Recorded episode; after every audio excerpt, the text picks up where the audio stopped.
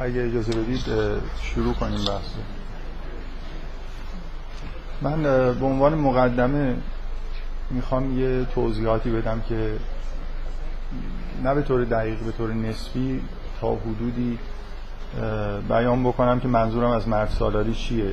همین الان فکر میکنم یه سوء تفاهم‌هایی ممکنه وجود داشته باشه. ما یه مقدار واژه‌هایی که به کار میبریم ممکنه خیلی معنی‌های روشنی نداشته باشه. این مشکل هم فقط تو زبان فارسی نیست، تو زبان انگلیسی هم همچنان این مشکل وجود داره. خیلی جا مخصوصا وقتی که در مورد فمینیسم صحبت میشه، شما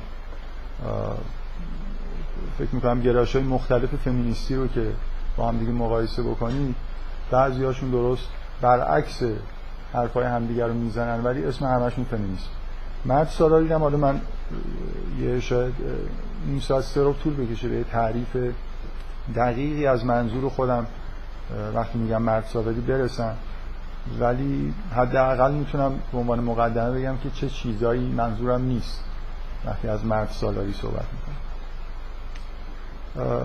باز به عنوان مقدمه میذارید بگم که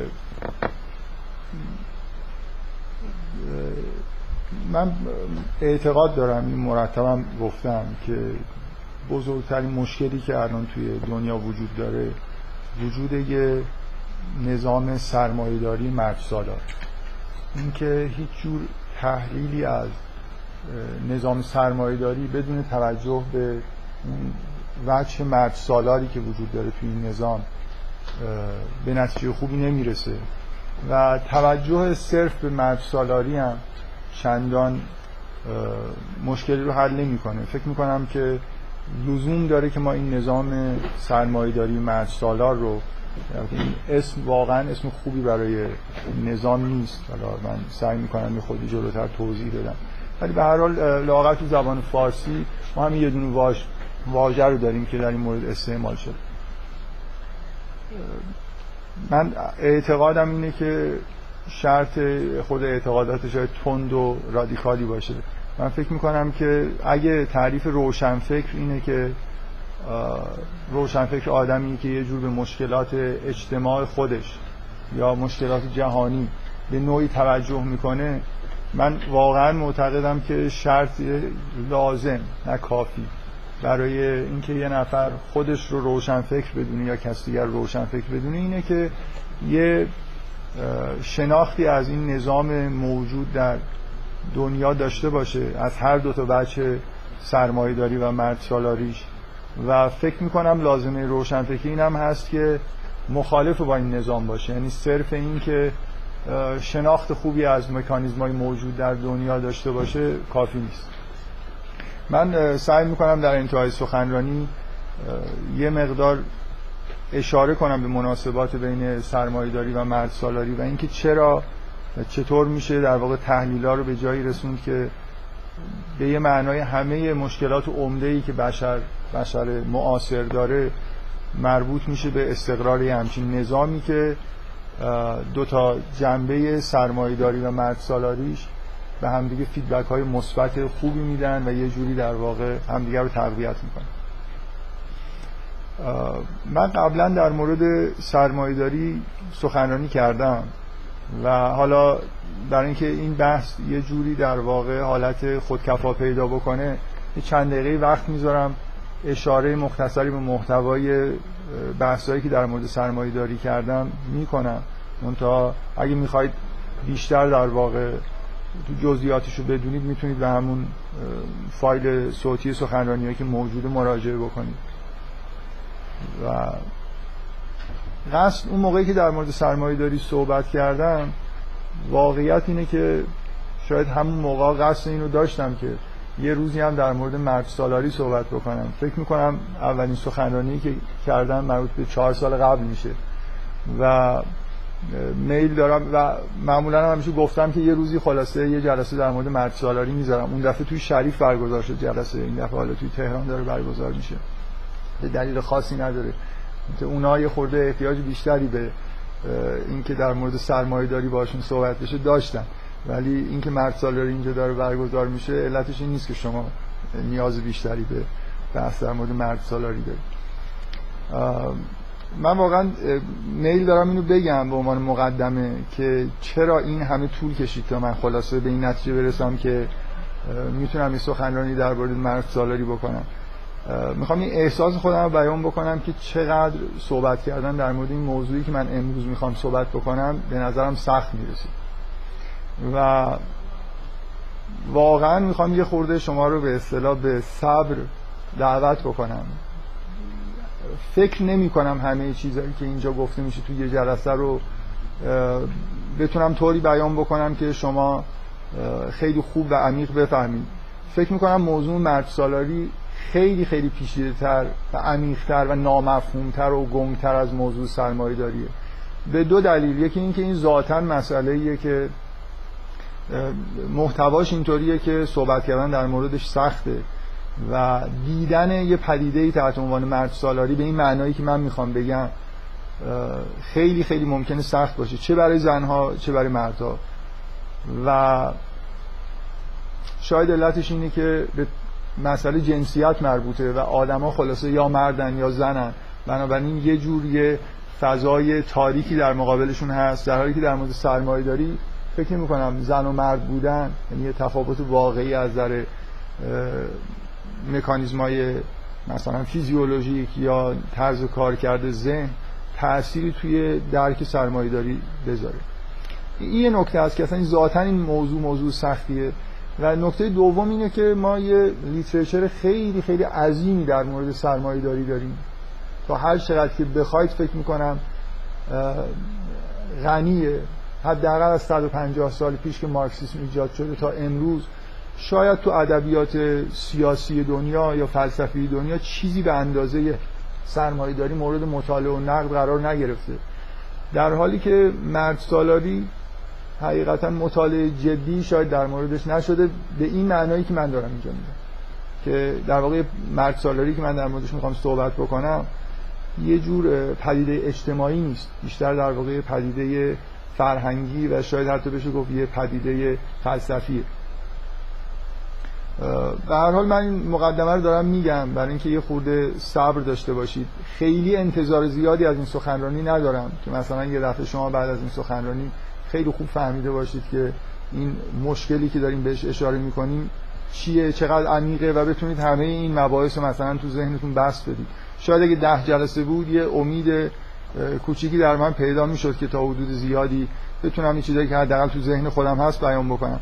من واقعا میخوام بگم که اگه در طی سخنرانی یه جرقه هایی تو ذهنتون زد که در مورد یه چیز واقعی و مهمی داریم صحبت میکنیم، فکر میکنم نتیجه کافی از این سخنرانی رو من گرفتم. احتمالاً البته فردا صبح این جرقه ها خاموش میشه برای خاطر اینکه این مرد سالاری در اعماق نهاد بشر در واقع یه جوری رسوخ کرده. مهم نیست که شما مرد یا زن باشید، من فقط یه جوری سعی میکنم که بیان بکنم همون جرقه ها حداقل ایجاد بشه. اینا رو مقدماتو گفتم برای خاطر اینکه هم سعی کنم یه جوری اهمیت موضوع رو برسونم. به نظر من این موضوع از موضوع سرمایه‌داری خیلی خیلی مهمتره. اگه سرمایه‌داری یه پدیده‌ایه که مثلا چند قرن در چند قرن اخیر به وجود اومده و کم کم این نظامی به وجود آورده که حاکم شده توی زندگی اجتماعی بشر بیشتر و البته تأثیرات عمیق روانی هم گذاشته، ولی مرد سالاری پدیده‌ایه که تقریبا فکر می‌کنم با تولد بشر به نوعی همراهه. فکر نمی‌کنم قرنی وجود داشته در ابتدای زندگی بشر هم که این پدیده به این معنایی که من دارم میگم توش موجود نبود و و, و مطمئناً در طول همونجوری که سرمایه‌داری به طور مداوم در حال رشد کردنه، مردسالاری هم همچنان در حال رشد، متوقف نشده، برخلاف تصوری که بعضی از جنبه‌های اجتماعی مردسالاری دارن که فکر میکنن که اونجا یه موفقیتایی به دست اومده در ظاهر، ولی لااقل این معنایی که من برای مردسالاری میخوام اینجا قائل بشم فکر میکنم که رشد مداوم داشته و اتفاقا توی قرن بیستم لااقل میتونم بگم که رشد عظیمی پیدا کرده. یعنی بعد از به وجود اومدن ارتباطات و رسانه ها و اینا که امکان کار فرهنگی بیشتری رو در واقع فراهم کرده، این معنای مرد سالاری که من مد نظرم هست به اوجش در طول تاریخ رسیده و معلومم نیست به کجا ختم میشه. با توجه به لینک های خوبی که بین مرد سالاری و سرمایه داری به وجود اومده و این دوتا یه جوری لازم و ملزوم هم دیگه شدن، به هر حال به نظر میرسه که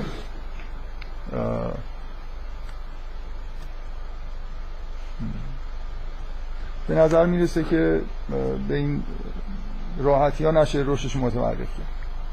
من اول جلسه سرمایه داری گفتم که انتظار نداشته باشید که توی جلسه حرف از این بزنم که مثلا مش راه حل مشکل سرمایه داری توی دنیا چیه. فکر میکنم حداقل صد و پنجاه ساله که همه متفکرها و روشنفکرهای دنیا به این موضوع فکر کردن و اگه پیشنهادایی هم داشتن، پیشنهادهای خوب یا بد به هر حال بوده، عملی نشده. الان به جایی رسیدیم که چندان پیشنهادی هم وجود نداره. در مورد مرد سالاری هم کم و بیش اینطوریه. حالا من منتها توی این سخنرانی تا حدودی سعی میکنم به یه شمایی از این که حدوداً ممکنه بشه چی کار کرد لااقل یه اشاره‌ای بکنم. در واقع یه جور راه‌حل‌های فمینیستی که مطرحه، انواع و اقسام کارهایی که نهضت‌های فمینیستی میکنن، شاید بعضیاش به هر حال باعث کند شدن رشد سرمایه‌داری بشه. شاید تو این سخنرانی به یه جایی برسم که یه خط کلی که چجوری ممکنه بشه رفتار کرد، حالا هرچند نظر عملی ممکنه قابل اجرا نباشه، رو بهش اشاره بکنم. در حال بیشتر من ت... توی این جلسه هم منظورم تحلیل کردنه و بیان کردن اون م... واقعیت اون مشکله، نه حرف زدن در مورد راه حل. باز به عنوان مقدمه بگم من دارم کم کم شهرت پیدا میکنم به اینکه واژه ها رو به معناهای دلبخواهی به کار میبرم. یعنی وقتی مثلا میگم کاپیتالیسم، همه ممکنه اون معنی کاپیتالیسم به معنای نظام اقتصادی که مقابل سوسیالیسم قرار داره به نظرشون بیاد و من کاملا به معنای دیگه ای میگم کاپیتالیسم. حالا یا به فارسی مثلا به جای سرمایه داری میگم سرمایه سالاری. اینکه چرا اینجوری رفتار میکنم، برای خاطر اینکه فکر میکنم واژه ها رو بد دارن استعمال میکنن و سرمایه سالاری به اون کاپیتالیسم به این معنایی که الان جا افتاده این واژه نمیخوره. فکر میکنم واژه کاپیتالیسم مناسبه برای معناییه که من دارم ازش استفاده میکنم و به همین ترتیب از واژه مرد سالاری هم دارم یه جورایی بد استفاده میکنم. الان هم دارم اعتراف میکنم. شاید واژه بهتر برای موضوع این سخنرانی مثلا یه واژه‌ای مثل نر سالاری باشه که متمایز با مرد سالاری به نظر بیاد، برای اینکه مرد سالاری یه واژه استفاده شده یه که بیشتر جنبه اجتماعی تسلط مرد به زن رو در واقع بیان میکنه.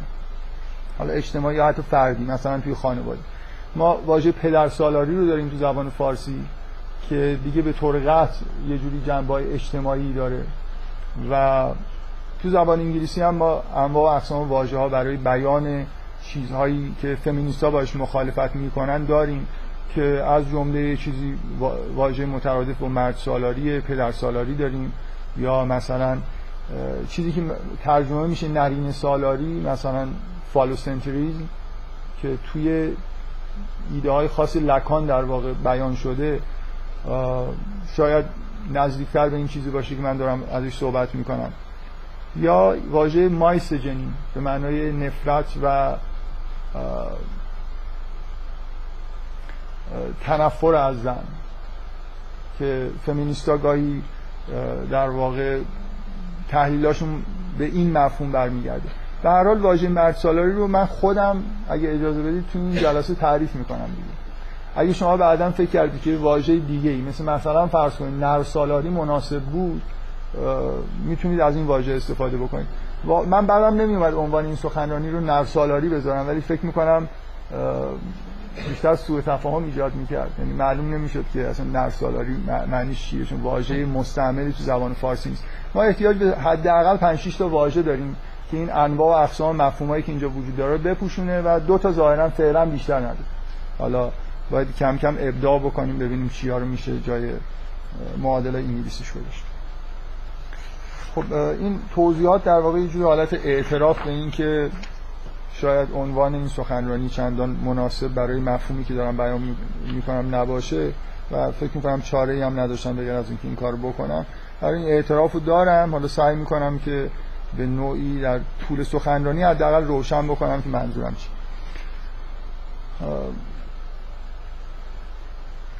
بنابراین اگه اومدید اینجا در مورد ظلم هایی که در طول تاریخ مثلا مردها به زنا کردن یه چیزایی بشنوی، معمولا مرد سالاری یعنی اینکه مردا مثلا فرض کنید اعمال خشونت کردن، ساختارهای اجتماعی به وجود آوردن که زنها رو کنار زدن و این حرفا، من, من واقعا نیومدم امشب در مورد این چیزها صحبت بکنم، هرچند اون این چیزها هم جای صحبت کردن فراوان داره، منظورم این نیست که اینا مهم نیستن، ولی من یه لایه‌های خیلی خیلی پنهانتری از مرد سالاری رو میخوام مطرح بکنم که یه خورده دیدنش ممکنه سخت باشه. و برای اینکه دوچار این مشکل نشم که وقتی که از این نوع مرد سالاری که به اصطلاح میشه شاید اسمشو مرد سالاری مدرن گذاشت، یه چیزیه که تو دوران مدرن در واقع بیشتر نمود پیدا کرده، وقتی اگه از مرد سالاری مدرن صحبت میکنیم و یه جوری در واقع از مرد سالاری سنتی صحبت نمی کنیم برای اینکه این ابهام خدای نکرده پیش نیاد که مشکلات مرد سالاری مدرن رو وقتی میگیم منظورمون اینه که اون مرد سالاری سنتی یا جامعه سنتی که این نوع مرد سالاری هنوز در حالت خفا بوده جامعه خوبی بوده و مشکلی توش نبوده. من حداقل میل دارم که این ابهام رو در همین ابتدا رفع بکنم که تا هر جایی که بخواید من شخصا با اون جنبه های مرد سالاری هم مخالف هستم، یعنی هیچ چیزی در واقع نمیشه به اصطلاح کوتاه اومد به نحوی به دلیل اینکه در مورد یه جور مرد سالاری عمیق‌تری داریم صحبت میکنیم بگیم اون مرد سالاری که به طور سنتی وجود داشته توی جوامع همه جای دنیا چیز مهمی نیست یا مثلا به نوعی موضوع خوبی برای صحبت نیست. من برای همین میل دارم که از اول اینم روشن باشه که به هیچ وجه این حمله هایی که به نظام مدرن میکنن معنیش طرفداری از سنت نیست. اگه از سرمایه داری مثلا فرض کنید ایراد میگیرن معنیش نیست که فئودالیسم چیز خوبیه. معمولا یه جوری این تقابل مدرن، مدرنیته و سنت این فضا رو ایجاد میکنه که کسایی که با مدرنیسم مخالفن طرفدار سنت هم.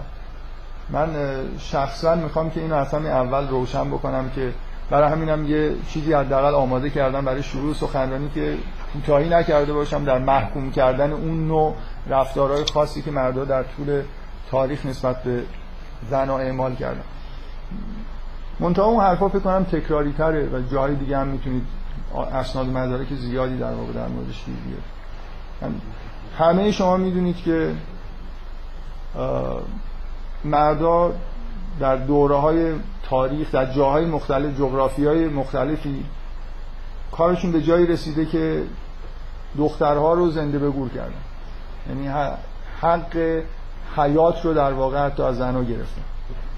تا دلتون بخواد اعمال خشونت نسبت به زنها وجود داشته. زنها به نوعی در یه بخش عمده‌ای از تاریخ و جغرافیای بشر اسیر مردا بودن، چه در جنگ اسیر شده بودن یا مثلا طی روابط خانوادگی به اسارت مرد در اومده بودن. حس تملک مرد نسبت به زن یه حس طبیعی در سراسر جهان بوده. هنوز هم که هنوز شما توی غرب این سنت پایداره که وقتی که زن ازدواج میکنه اسمش تغییر میکنه. توی اروپا تا همین دو قرن قبل وقتی زن ازدواج میکرد همه اموالش مال شوهرش میشد، یعنی اصولا زن مالکیت براش به رسمیت شناخته نمیشد. ما توی شرق خیلی پیشرفته‌تر بودیم نسبت به غرب، یعنی لااقل تعدادی از جوامع شرقی از جمله جامعه ایران مالکیت رو برای زن به نوعی به رسمیت میشناخت از نظر قانونی، ولی توی اروپا اینجوری نبود. یعنی اگه زن حتی یه شاهزاده خانم بود و کلی از پدرش مثلا فرض کنید به نوعی ملک و املاک بهش رسیده بود، به محض اینکه ازدواج میکرد به طور کامل این املاک در اختیار شوهرش قرار میگرفت. اسمش هم عوض میشد، ماهیتش انگار عوض میشد. اینا ویژگی‌های سنتی مرد سالاریه. شما خیلی خیلی از این چیزها رو شنیدید که چه فجایعی در واقع در دنیا اتفاق میافتاده و مطمئن باشید که خیلی خیلی چیزها رو نشنیدید و من برای اینکه مطمئن بشید که خیلی چیزهای عجیب و غریبی وجود داره تو دنیا که نشنیدید بدون اینکه وقت زیادی بگیرم میخوام یه نمونه رو بگم. چند نفرتون میدونید که فوت بایندینگ چیه؟ یه نفر، دو نفر، سه نفر، چهار، پنج، شیش نفر، هفت نفر. از این جمعیت کمتر از مثلا ده درصد آدم میدونید که فوت بایندینگ چیه. فوت بایندینگ یه سنتیه که توی چین حداقل ده قرن اجرا شده. اونم اینه که پای دخترها رو در ابتدای سالهای اول بعد از تولد با یه باندی محکم میبستن که بزرگ نشه پاش. این زن چینی که اینجا میبینید همونجوری که توی عکس مشخصه، پاهای خیلی خیلی ظریف و کوچیکی داره، لاغر از این بیرون که توی کفشه یه ویژگی خاصی داره.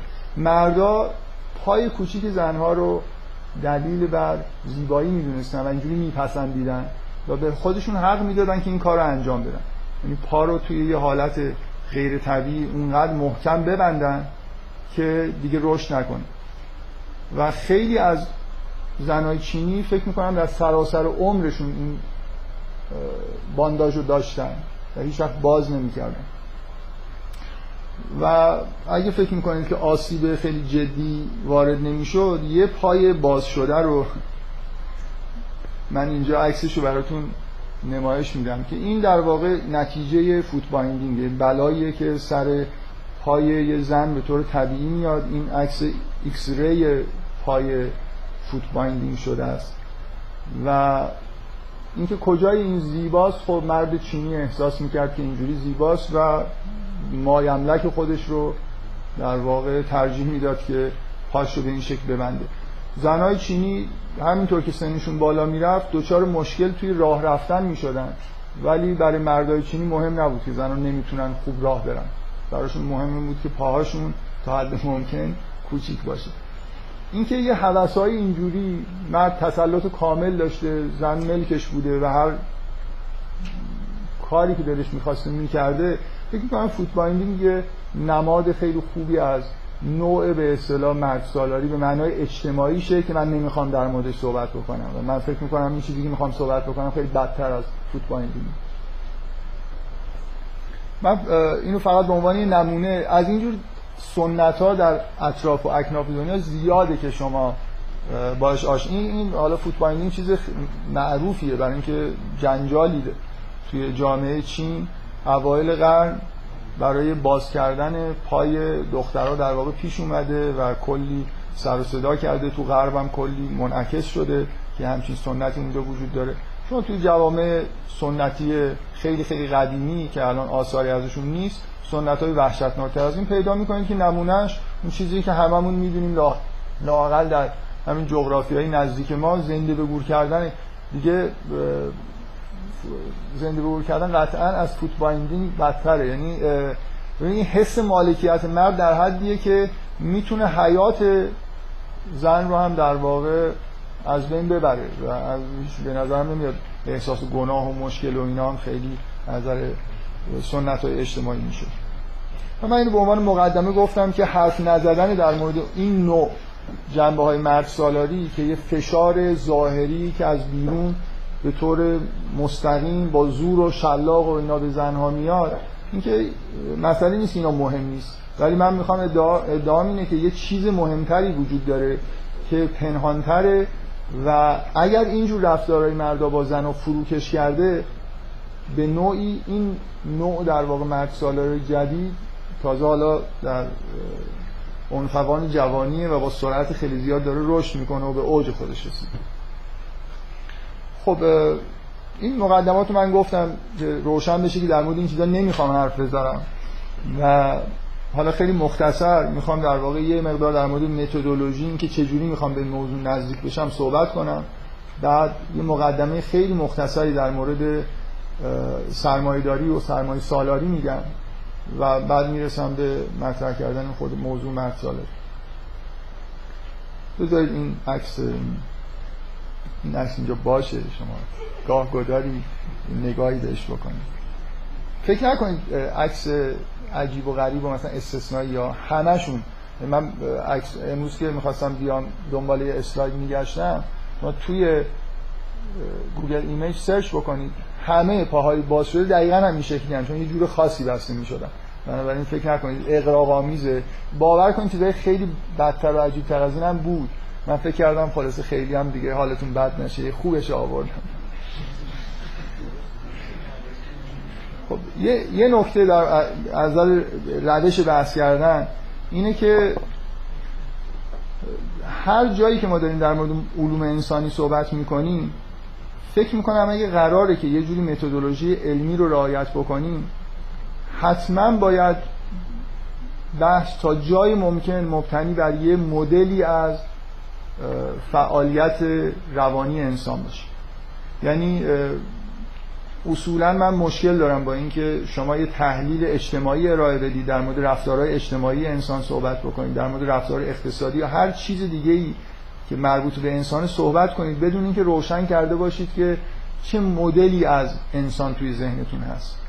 و این چیزی که من دارم میگم فکر میکنم مشکل اساسیه. من خودم کم کم دارم ناراحت میشم. بذارید بریاد بذارید این, این باشه. مشکل علوم انسانی اینه که به نوعی من فکر کنم خودم به جزئیاتش دقت نکردم، چون چیزی اینجا هست یه خورده بیشتر اعوجاجا رو دارم میبینم. شما تا وقتی ندونید، ببینید شما وقتی مثلا توی فیزیک میخواید بحث علمی بکنید، من برای حرف زدن در مورد یه ذره، در مورد حرف زدن در مورد یه مدار الکتریکی، به هر حال یه جور مدل لازم دارید که مطالعهش بکنید. این که من در مورد رفتارهای انسان، در مورد جامعه انسانی و هر چیز وابسته به انسان به خودم حق بدم صحبت کنم بدون اینکه یه مدلی از شیوه رفتار انسان در اختیار داشته باشم، مطمئناً بحثو از حالت علمی تا حدود زیادی خارج میکنه. من به این دلیل تصورم اینه و همیشه مدام تو هر بحثی که میکنم همیشه سعی میکنم این کارو بکنم که بر اساس یکی از مدل‌های ارائه شده در مورد انسان حرفامو بزنم. در واقع یه جوری بحث‌های علوم انسانی رو مبتنی بکنم به یه مدل‌ها یا داده‌های روانشناختی و روانکاوی. ولو اینکه این مدل‌ها کامل نیستن، روانکاوی، روانشناسی خیلی تو حالت به اصطلاح ابتدایی و نوزادی خودشه مثل بقیه جنبه‌های علوم انسانی، ولی فکر می‌کنم لازمه که به هر حال خود روشن بکنیم که وقتی در مورد رفتار انسان داریم صحبت می‌کنیم، اصولاً انسان چجوری رفتارها شکل می‌گیره تا به نوعی بتونیم تحلیل ارائه بدیم از اینکه چرا بعضی از رفتارها رو توی جامعه یا در طول تاریخ دیدیم یا الان به وضعیت فاجعه باری رسیدیم. اینی که این نکته رو من سعی میکنم توی این جلسه هم رعایت بکنم، همونطوری که تو اون جلسه هایی که در مورد سرمایه‌داری داشتم سعی کردم که بر اساس یه مثلا مدل رشد که توی روانشناسی عمومیه صحبت بکنم. نهایت سعیمو میکنم در عین حال که کمترین پیش‌فرض‌های ممکن رو در واقع در نظر بگیرم، برای خاطر اینکه فکر میکنم خیلی حرفا رو میشه بدون پیش‌فرض‌های خاص، یعنی بدون وابسته شدن به یه مکتب روانکاوی بیان کرد، به غیر از یه جا که صریحا میگم که خب یه جای مورد اختلافیه و از یه ایده خاص دارم استفاده میکنم. این, این یه نکته. نکته دوم اینه که اینو فراموش نکنید، فکر میکنم موضوع خیلی جدیه که شما وقتی بحث ساینتیفیک میکنید به هیچ وجه ملزم نیستید که بگید مدلتون از کجا آوردید. وقتی برای تحلیل رفتار انسان یا هر پدیده اجتماعی مدل ارائه میکنید، بحث خودتون رو ارائه میکنید، کسی نمیتونه از شما بپرسه که چه استدلالی داری که این مدلی که داری میگی این مدل درستیه. ما از فیزیکدان نمیپرسیم که مدل تو چجوری ساختی، بر اساس چه استدلالی، این مفاهیمی که مثلا فرض کنید توی مدل تعریف نشده است یا مفاهیمی که به عنوان اصل موضوع قبول کردی اینو از کجا اومده. بحث ساینتیفیک اینجوریه که من مدل رو میسازم، شما با صبر و حوصله اجزای مدل رو در واقع گوش میدید، میفهمید که مدل چیه و بعداً قضاوتتون که این مدل مدل خوبیه یا نه از نظر علمی اینجوری قضاوت میکنید که آیا پدیده ها رو خوب توجیه میکنه یا نمیکنه. شما این مدل شما هی... هیچ کسی استدلالی برای اینکه چرا قوانین نیوتن درستن نیاورد، خود نیوتن هم این کارو نکرد. تو قرن‌های بعد بعضیا سعی کردن این کارو بکنن، ولی اصولاً از نظر علمی مهم نیست که شما برای فرمول جاذبه استدلال داشته باشید، هیچ استدلالی وجود نداشت. توی فیزیک مدلتون رو بیان میکنید و نشون میدید که اگر این مدل رو بپذیرید، اگه نیروی جاذبه با عکس مجذور شعاع بپذیرید که نسبت داره، اون وقت میتونید حرکت سیارات رو توجیه بکنید، اون وقت میتونید تمام حرکاتی که تو کره زمین انجام میشه رو توجیه کنید، امکان پیشگویی براتون پیش میاد در الی آخر. بنابراین من مجددا شما رو دعوت میکنم به صبر و حوصله و اینکه اینجوری نگاه نکنید که اگه یه جزئی از این حرفایی که من دارم میزنم از نظرتون چیز ثابت شده ای نیست، همونجا فوری قضاوت بکنید، به نظرتون بیاد که خب این حرف از کجا اومده. فکر میکنم برخورد علمی اینه که تا یه جایی که مدل داره ساخته میشه حرفا رو دقیقاً گوش بدید، سعی کنید بفهمید که ماجرا چیه و بعد با استفاده از اینکه چقدر در واقع قدرت توجیه کردن داره، چقدر در واقع با پدیده‌ای که میشناسیم جور در میاد، میشه قضاوت کرد که مدل خوبی هست یا نه. و این نکته رو فراموش نکنید که مخالفت کردن با یه مدل علمی این نیست که شما حمله بکنید به اصولش یا حمله بکنید به اینکه بعضی از شواهد رو در واقع خوب جوابگو نیست. توی دیسیپلین علمی کاری که ما باید انجام بدیم اینه که اگر میخواید بگید این مدل خوب نیست، اشکالاشو بگید و مدل بهتری ارائه کنید. همه ما میدونیم که مکانیک کوانتوم مشکلاتی داره، ولی کسی توی محیط علمی کنارش نمیذاره، برای اینکه مدل دیگه‌ای وجود نداره که بهتر کار بکنه. این حالت به اصطلاح نسبی بودن صحت و درستی مدل‌ها هم تو در نظر داشته باشید. قرار نیست تو علوم انسانی ما کاری خیلی بهتری از اون چیزی که تو فیزیک انجام میدیم انجام بدیم.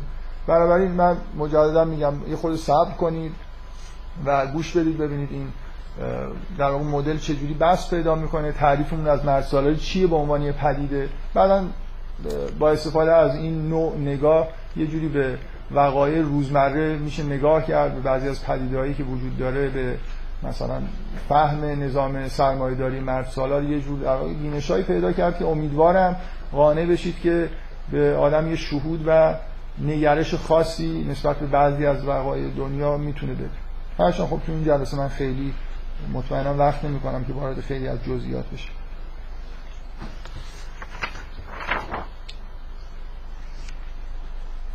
خب من میخوام یه یادآوری خیلی کوتاهی بکنم از اینکه کاپیتالیسم چیه اصولاً و من بحثایی که نوع نگاه هم به موضوع کاپیتالیسم چی بوده، در واقع خلاصه شاید ده دقیقه از محتوای بحثایی که در مورد کاپیتالیسم کردم رو ارائه میکنم. اون وقت میریم سر اصل مطلب. علتش هم اینه که آخرش میخوام در مورد مناسبات بین مرد سالاری و سرمایه سالاری هم یه جور در واقع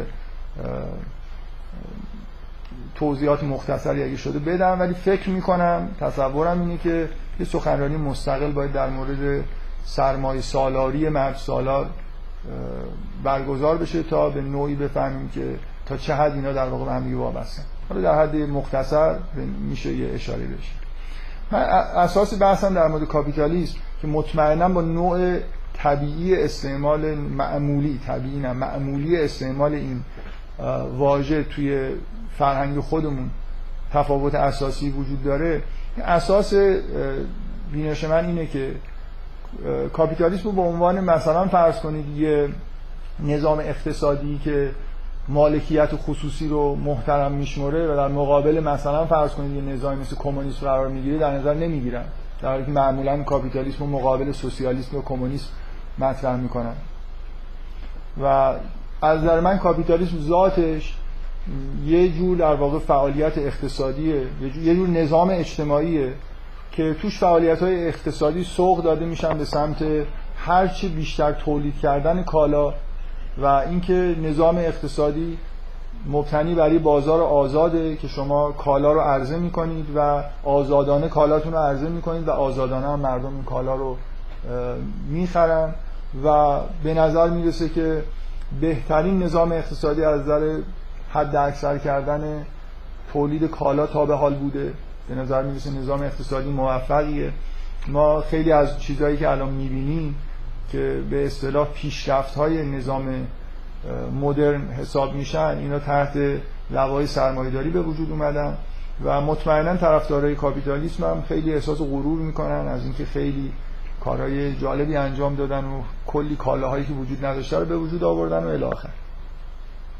و من مشکلی با اینکه مالکیت خصوصی توش وجود داره و خیلی چیزاش ندارم، فقط اساس نقدم در مورد کاپیتالیسم اینه که به نوعی سعی میکنم توضیح بدم که کاپیتالیسم همین با همین تعریف مختصر، یعنی نظامی که تولید کالا رو به طور آزاد تشویق میکنه، تولید و توزیع کالا رو تشویق میکنه و تمام نظام اجتماعی و اقتصادی جهت پیدا میکنن در سمت اینکه فعالیت‌های اقتصادی آزادانه صورت بگیرن، با وجود ظاهر معصومش ذاتاً مخالف و متضاد با رشد بشر. من سعی میکنم این استدلال رو خیلی مختصر بیان بکنم که اصلاً مهم نیست که شما، یعنی من من منکر بعضی از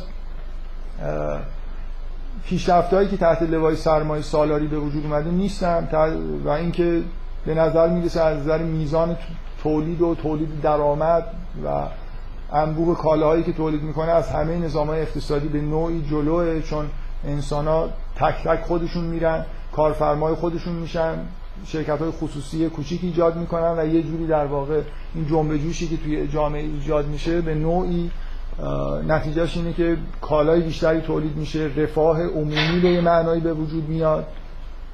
رفاه عمومی خیلی واژه قابل تأمل و مبهمیه. من احساسم این نیست که نظام سرمایه داری به معنای واقعی کلمه رفاه عمومی به وجود آورده. ممکنه اختلاف طبقاتی به وجود بیاد که همیشه میاد، ذاتاً نظام سرمایه داری با خودش اختلاف طبقاتی رو میاره، ولی از طرف دیگه به نظر میرسه که مثلا الان در اوایل قرن بیست و یکم جامعه های کاپیتالیست اونقدر رفاه درشون ایجاد شده که علیرغم تضاد طبقاتی زیادی که وجود داره بازم طبقات قشر پایین دست احساس بدی ندارن، زندگی حیاتشون دارن ادامه میدن، مخصوصا حالا این رفرمایی که تو اروپا انجام شده که کاملا به نظر میرسه که همه مردم از یه رف... رفاه نسبی برخوردارن. بنابراین من اصولا در مورد سرمایه داری مشکلی ندارم که اون رفاه نسبی رو به وجود میاره، اختلاف طبقاتی ایجاد میکنه. موضوعی چیز خیلی ساده و خیلی عمیق تریه، اونم اینه که هر جوری شما یه نظام کاپیتالیستی رو اداره بکنید رشد بشر رو ذاتاً متوقف میکنید و این اتفاقیه که توی دنیا افتاده و روز به روز هم در واقع عمیق‌تر داره میشه. من بدون اینکه لازم باشه از این هرم استفاده بکنم، چون این معروف ترین هرمیه که توی روانشناسی تحت عنوان مثلا سلسله مراتب نیازهای مازلو شناخته میشه که به نوعی به رشد نیازها در طول رشد یه فرد انسان مربوط میشه. بدون اینکه خودم وابسته بکنم خیلی به این هرم خاص، میخوام از روی این هرم بهتون توضیح بدم که چه دلیلی وجود داره که کاپیتالیسم مانع رشد بشر میشه و این جزء ذاتشه. شما نمیتونید یه نظام کاپیتالیستی داشته باشید و بگید که این اتفاقی که من الان میگم نمیفته. نکته اساسی اینه که نظام نظام اجتماعی که از یه جور در واقع اقتصاد بر اساس اقتصاد کاپیتالیستی شکل گرفته، تمام هم و غمش تولید کالاست. باز... چیزی که توی بازار معامله میشه کالاست. کالا یعنی یه چیزی که شما میتونید تو دستتون بگیرید، با پول خرید و فروش بکنید، ببرید خونه‌تون. حالا ممکنه نتونید بلندش منقول نباشه، ولی به هر حال یه شیئیه که به شما داره عرضه میشه. ممکنه این کالا فرم خدمات پیدا بکنه، ولی بازم اون ویژگی کالا بودن خودش داره، یعنی نوع خدمات باید قابل خرید و فروش باشه. و اساس در واقع این نقد کاپیتالیسم اینه که این یه محدودیت ظاهراً معصومانه‌ایه، ولی محدودیت بسیار بزرگ جدیه، برای خاطر اینکه خیلی خیلی از نیازهای بشر، این هرم رو شما وقتی نگاه بکنید، این چیزایی که روش نوشته رو وقتی نگاه میکنید، از لول پایین وقتی به لول‌های دوم سوم میرسید به هیچ وجه نمیشه اون نیازها رو توسط کالا رفع کرد. واقعیت اینه که رشد بشر، رشد روانی بشر و پیشرفتش توی این سلسله مراتب نیازها تا یک فقط در واقع اون قسمت پایینش که فیزیو... نیازهای فیزیولوژیکه به خوبی توسط کالا و خدماتی که قابل خرید و فروش قابل رفع. شما میتونید وقتی گرسنتون هست از بازار کاپیتالیستی غذا تهیه بکنید بخورید و نیازتون رو به طور کامل رفع بکنید، اتفاقا بازار کاپیتالیستی انواع و اقسام غذاها رو در مخصوصا توی پوشش‌های خیلی جذاب بهتون ارائه میکنه. اگه مشکل تنفس هم داشته باشی میتونید برید تو بازار یک کپسول اکسیژن بخرید و مشکل تنفستون. آب هم که میدونید میشه توی بازار فعلا خرید، قبلا تو بازار ارائه نمیشد، الان همه جای دنیا آب هم تو بازار ارائه میشه. سکس رو یه جور خدماتی مربوط به سکس رو میشه توی بازار ارائه کرد. سکس برای خودش یعنی بازار بزرگ داره. در مورد خواب هم برای وسایلی میشه فروخت، دوشک و بالش و لحاف و یه چیزی که اگه سر و صدا زیاده تو گوشتون بذارید چشم چشم بند میشه. و مخصوصا داروهای خواب‌آور که اگه مشکل بیخوابی دارید میتونید بخورید.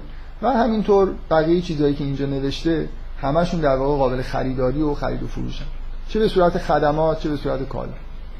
ولی بیاید دیگه یه خورده بالاتر، مثلا فرض کنید نیاز به سکیوریتی، احساس امنیت رو چقدر میشه خرید و فروش کرد؟ اگه توی جامعه زندگی میکنید که امنیت وجود نداره، نظام کاپیتالیستی نمیتونه کالایی تولید بکنه که یا خدماتی ارائه بده که به شما امنیت به معنای واقعی کلمه بده. امنیت یه حالت روانیه که خیلی هم پیشرفته نیست و چندان قابل خرید و فروش نیست.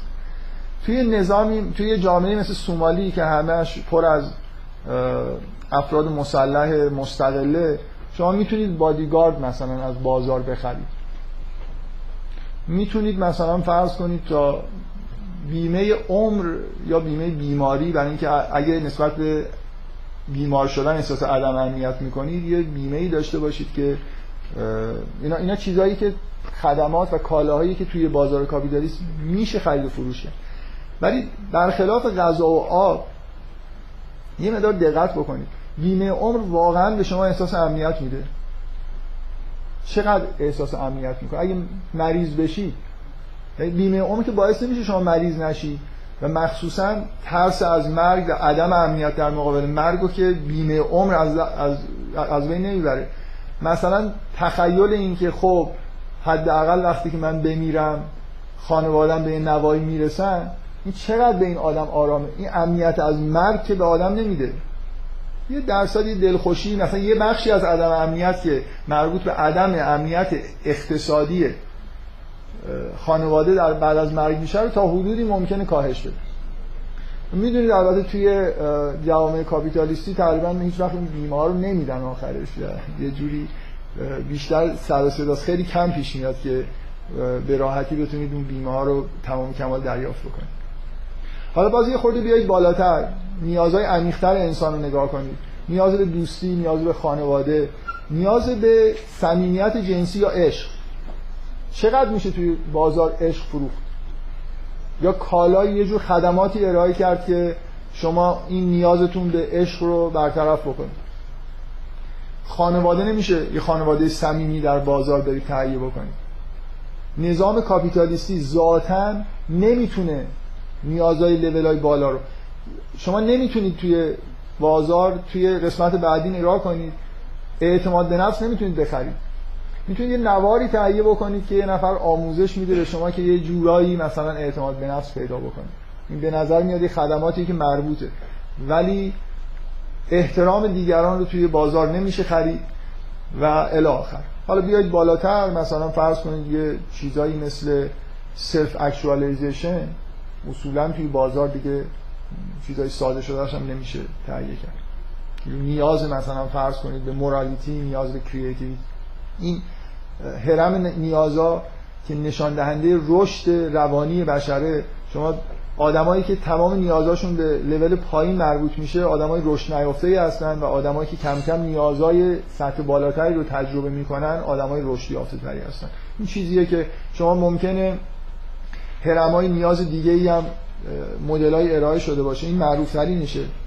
همشون به طور مشترک به وضوح لول پایینشون نیازهای فیزیولوژیکه، حالا ممکنه توی لول‌های بالا یه تغییراتی توی این سلسله مراتب بتونن بدن، بیشتر بازش بکنن یا بعضی از این چیزها رو جابجا بکنن. اساس هرم مازلو هم اینه که ما تقریبا به ترتیب این نیازها رو پر میکنیم، هرچند هر تقریبیه. ولی مثلا فرض کنید اگه خیلی گشنتون باشه بیشتر دنبال غذا میرید تا اینکه مثلا دنبال سلف به سلف استیم خودتون فکر بکنید. یعنی تا شکمتون سیر نیست یه جوری فعلا تو همین قسمت‌های پایین باقی میمونید. پس یه دونه در واقع یه ماجرای اساسی اینه تمام نظام کاپیتالیستی در خدمت تولید کالا و چیزهای قابل خرید و فروشه و این میشه همه فعالیت‌های اقتصادی اجتماعی بشر توی نظام کاپیتالیستی. و چون آزادم گذاشته میشه اصولاً آدما نمیان کارهای خیریه چندان انجام بدن. یعنی اساس نظامی میشه که شما یه چیزی تولید بکنید که بتونید در حال در مقابلش پول دریافت بکنید. یه درصد کوچیکی از جامعه ممکنه به طور خودکار بعضی از رفتارها رو نشون بده که جنبه کاپیتالیستی نداره و طبعاً هرچی نظام کاپیتالیستی بیشتر رشد میکنه اون نوع فعالیت‌ها در حاشیه قرار میگیره.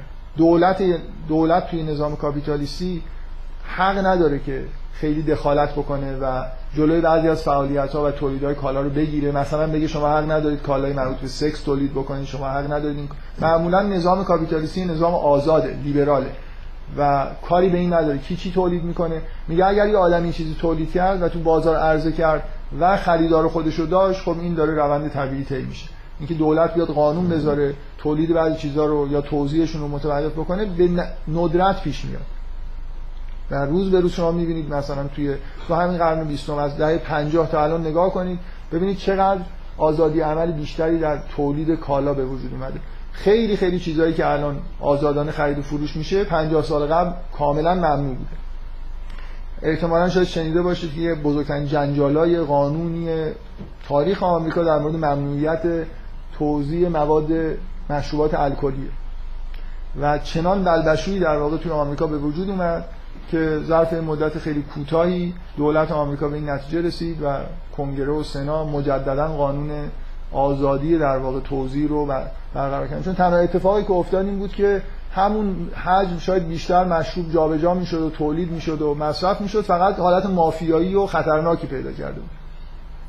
کلا نظام اقتصادی کاپیتالیسم در مقابل اینجور محدودیت‌ها از خودش واکنش‌های این شکلی نشون میده. یعنی راحت نیست که شما یه نظام سراسر کاپیتالیستی داشته باشید حالا بخواید یه مثلا فرض کنید به دلایل اخلاقی دولت بیاد یه دخالتی بکنه.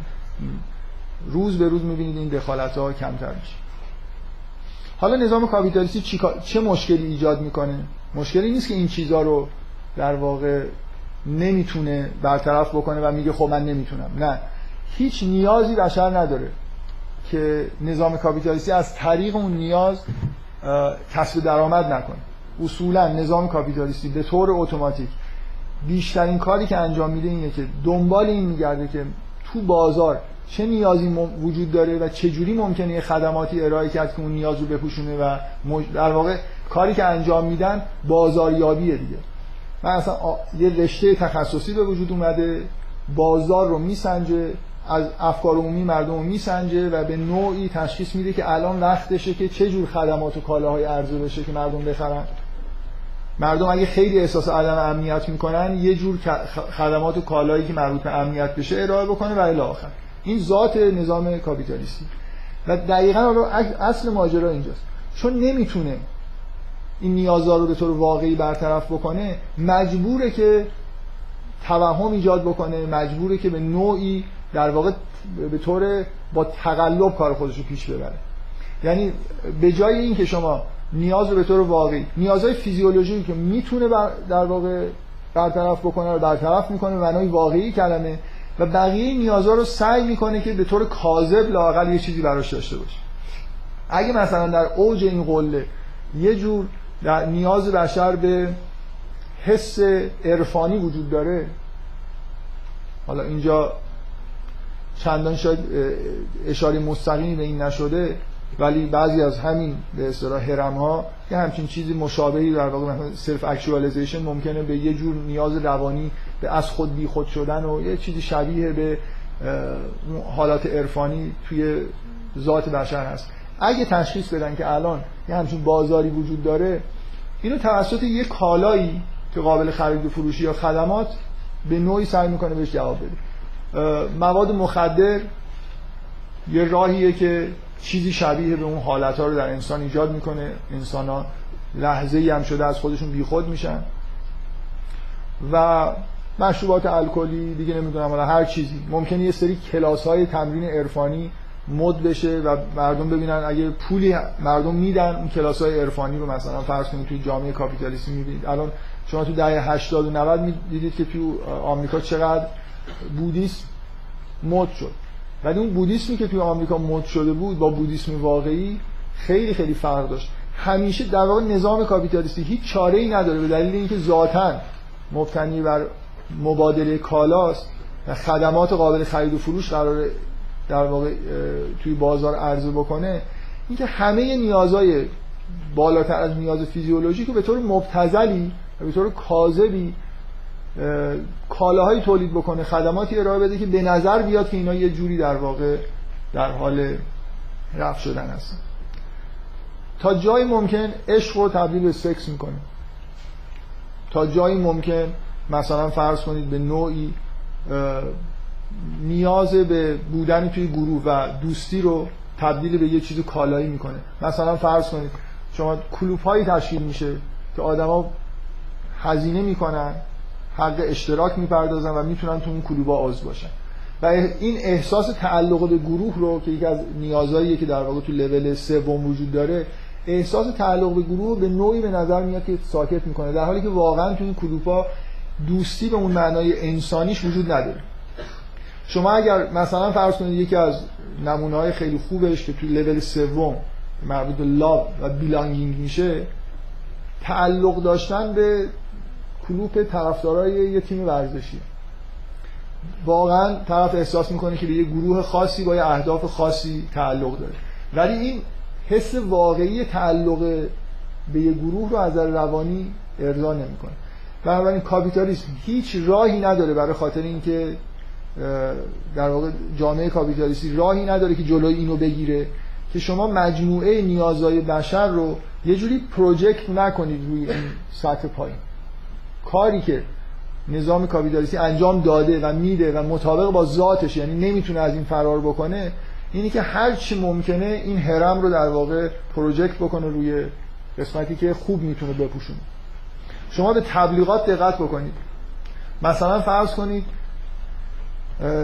یه بیلبورد شما میبینید که روش مثلا یه تصویر خیلی زیبا و خیلی مطبوعی هست و بالاش هم نوشته طعم واقعی زندگی، بعد مثلا این تبلیغ مربوط به یه جور شکلات، یعنی طعم واقعی زندگی رو از این واژه، از این حسی این که آدم دلش میخواد طعم واقعی زندگی رو بچشه استفاده میکنه برای خاطر اینکه یه جور در واقع آدم ها رو قانع بکنه که یه شکلات رو بخورن.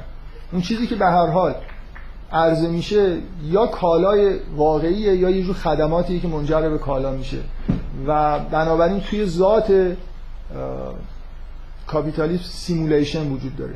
من دارم به واژه‌ای اشاره میکنم که الان توی فضای به اصطلاح نقد کاپیتالیسم خیلی خیلی مطرح هستن. این سیمولیشن ایده‌ایه که ژان بودریار خدا بیامرز اون دفعه که در مورد کاپیتالیسم صحبت میکردم اون زنده بود ولی الان مرده و این خیلی در واقع اینو وارد نقد کاپیتالیسم میکرد، اینکه اینکه تمام کاپیتالیسم به... کارش به اینجا رسیده که یه جوری سیستم سیمولیشن درست بکنه و تمام چیزایی که در واقع الان وجود داره همه چیز یه جور دروغه، هیچ نیازی رو در واقع رفع نمیکنه به غیر از شکلات، کالاهای حتی خوردنی که الان در واقع فروخته میشه اینا مطابق با نیازهای واقعی بدن انسان نیست.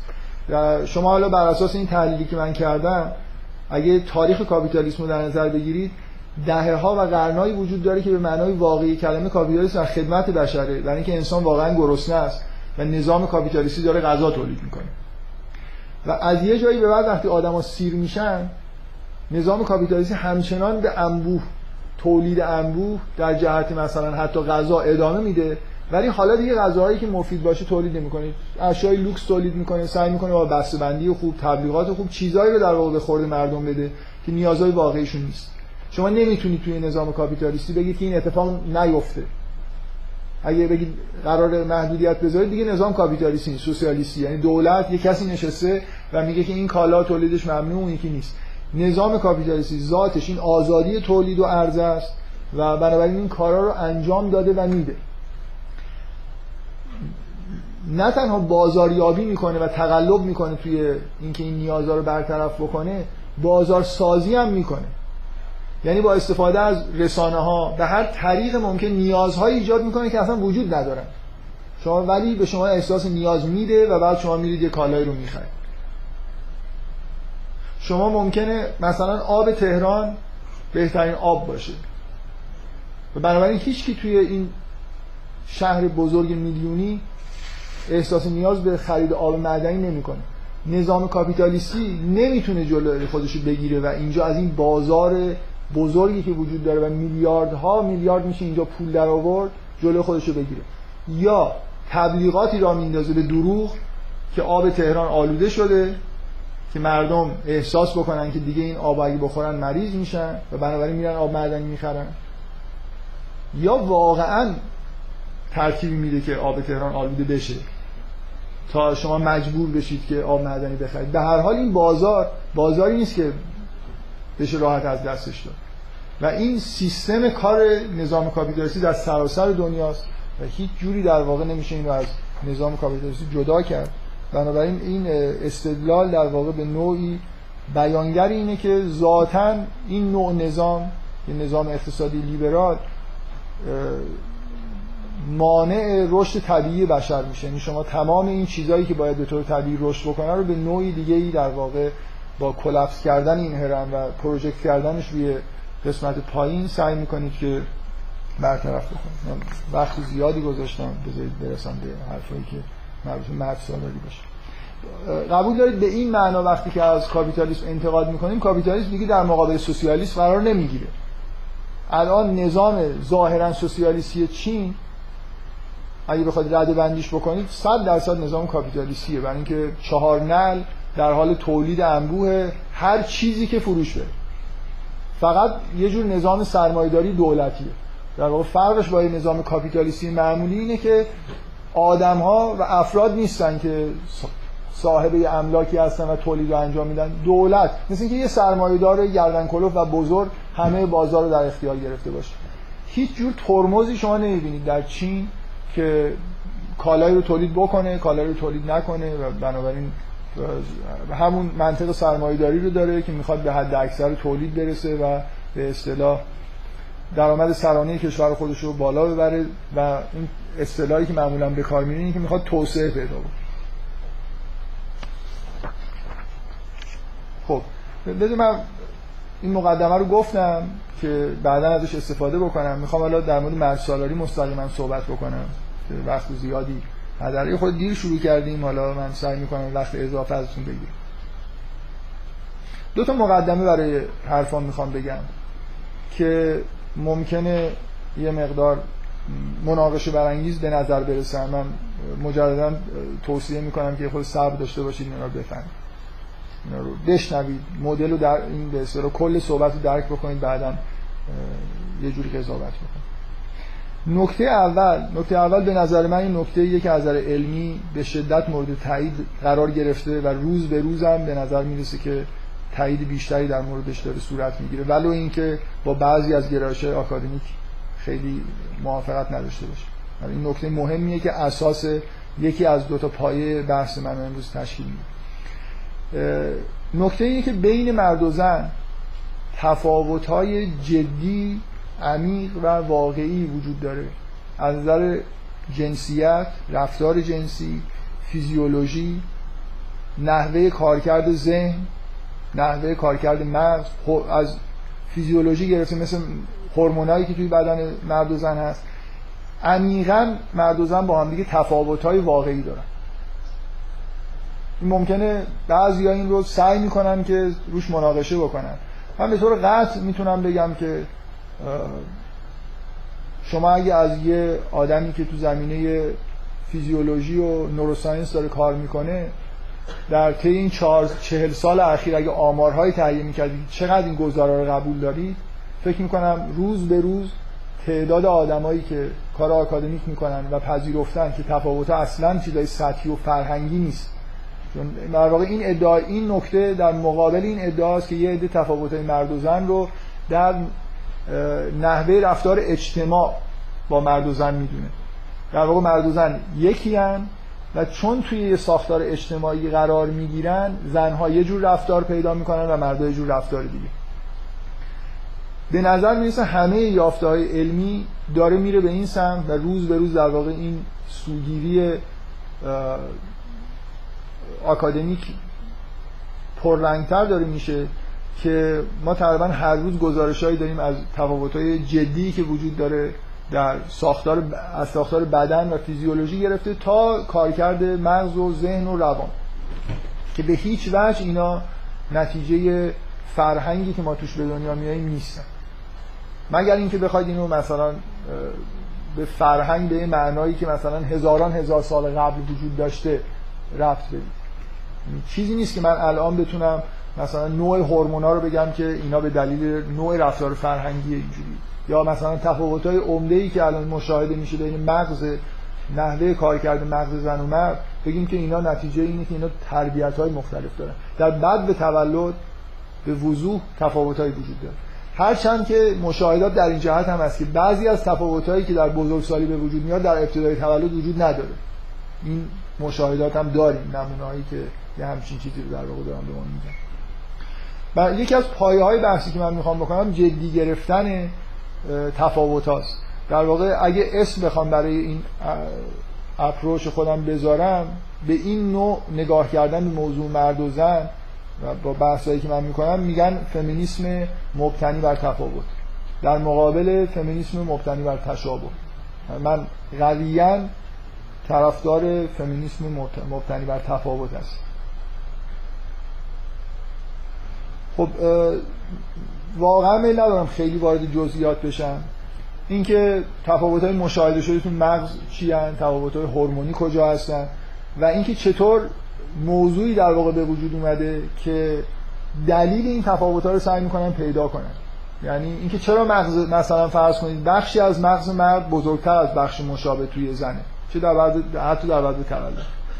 لینک‌های بین دو تا نیمکره مغز زن خیلی خیلی بیشتر از لینک‌های بین دو تا نیمکره مغز مرده. نئوکورتکس توی مرد گسترش بیشتری پیدا کرده، عوضش فعالیت یه بخشی از مغز زن بیشتره و الی آخر. اینکه آیا معنی آکادمیکش اینه که مثلا فرض کنید زن برتری داره یا برتری نداره، اینا حرفاییه که فکر کنم محلی از اعراب نداره. تفاوت‌ها جدی هستن. و اون چیزی که از نظر آکادمیک مهمه اینه که ما به نوعی بتونیم توجیه بکنیم که این اختلافات چرا به وجود اومدن، چه رابطه‌ای بین این اختلافات و نقش‌های جنسی وجود داره که مرد و زن بازی می‌کنن و الی آخر، که کلی در واقع حرف وجود داره که چرا این شکلی. علت این که روز به روز این اختلافا داره واضح‌تر میشه، دستگاه‌های اندازه‌گیری قوی‌تریه که ما داریم. یعنی مثلا یه چیزایی با ام آر آی یا با پت ما میتونیم الان ببینیم از فعالیت مغز که اصلا بیست سال پیش امکانش وجود نداشت، و میبینیم که نوع فعالیت نه تنها از نظر وضعیت ظاهری و گسترش پیدا کردن قسمت‌های مختلف مغز اطلاعات خوب بهمون میده، از نظر نحوه کارکرد هم اطلاعات خوبی داره.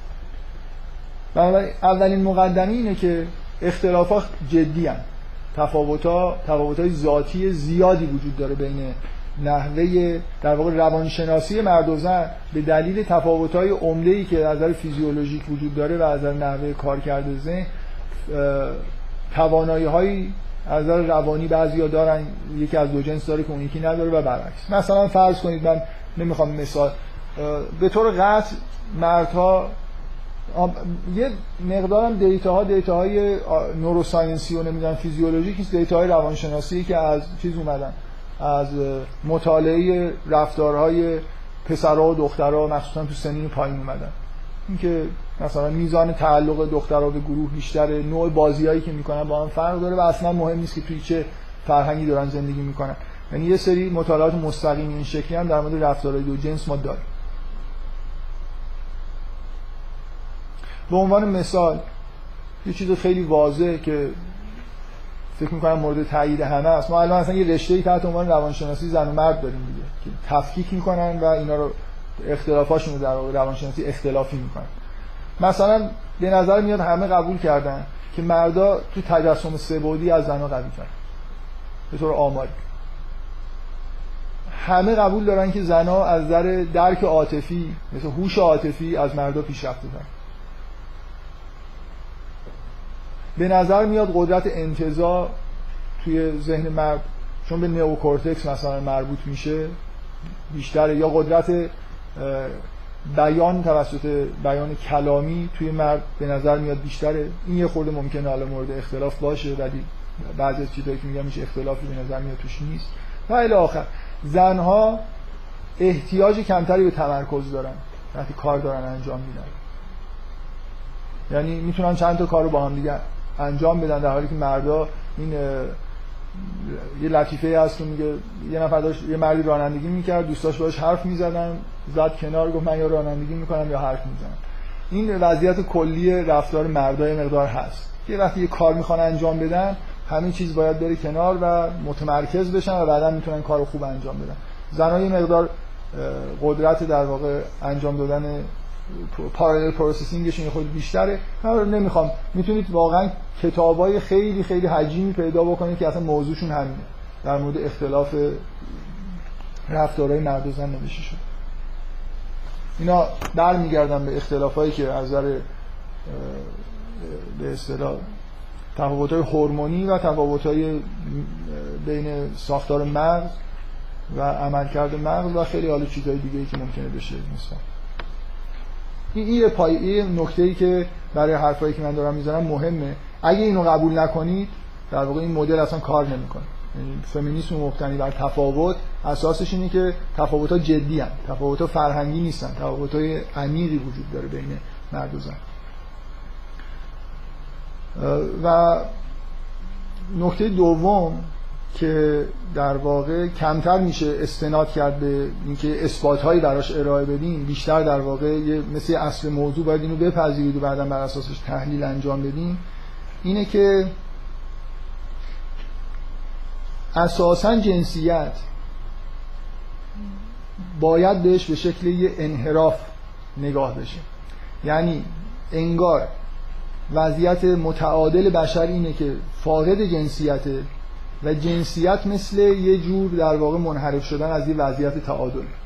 این تعادل میتونه به یه سمت منحرف بشه و طرف مرد بشه و به یه سمت دیگه منحرف بشه زن بشه. این یه حرف نسبتاً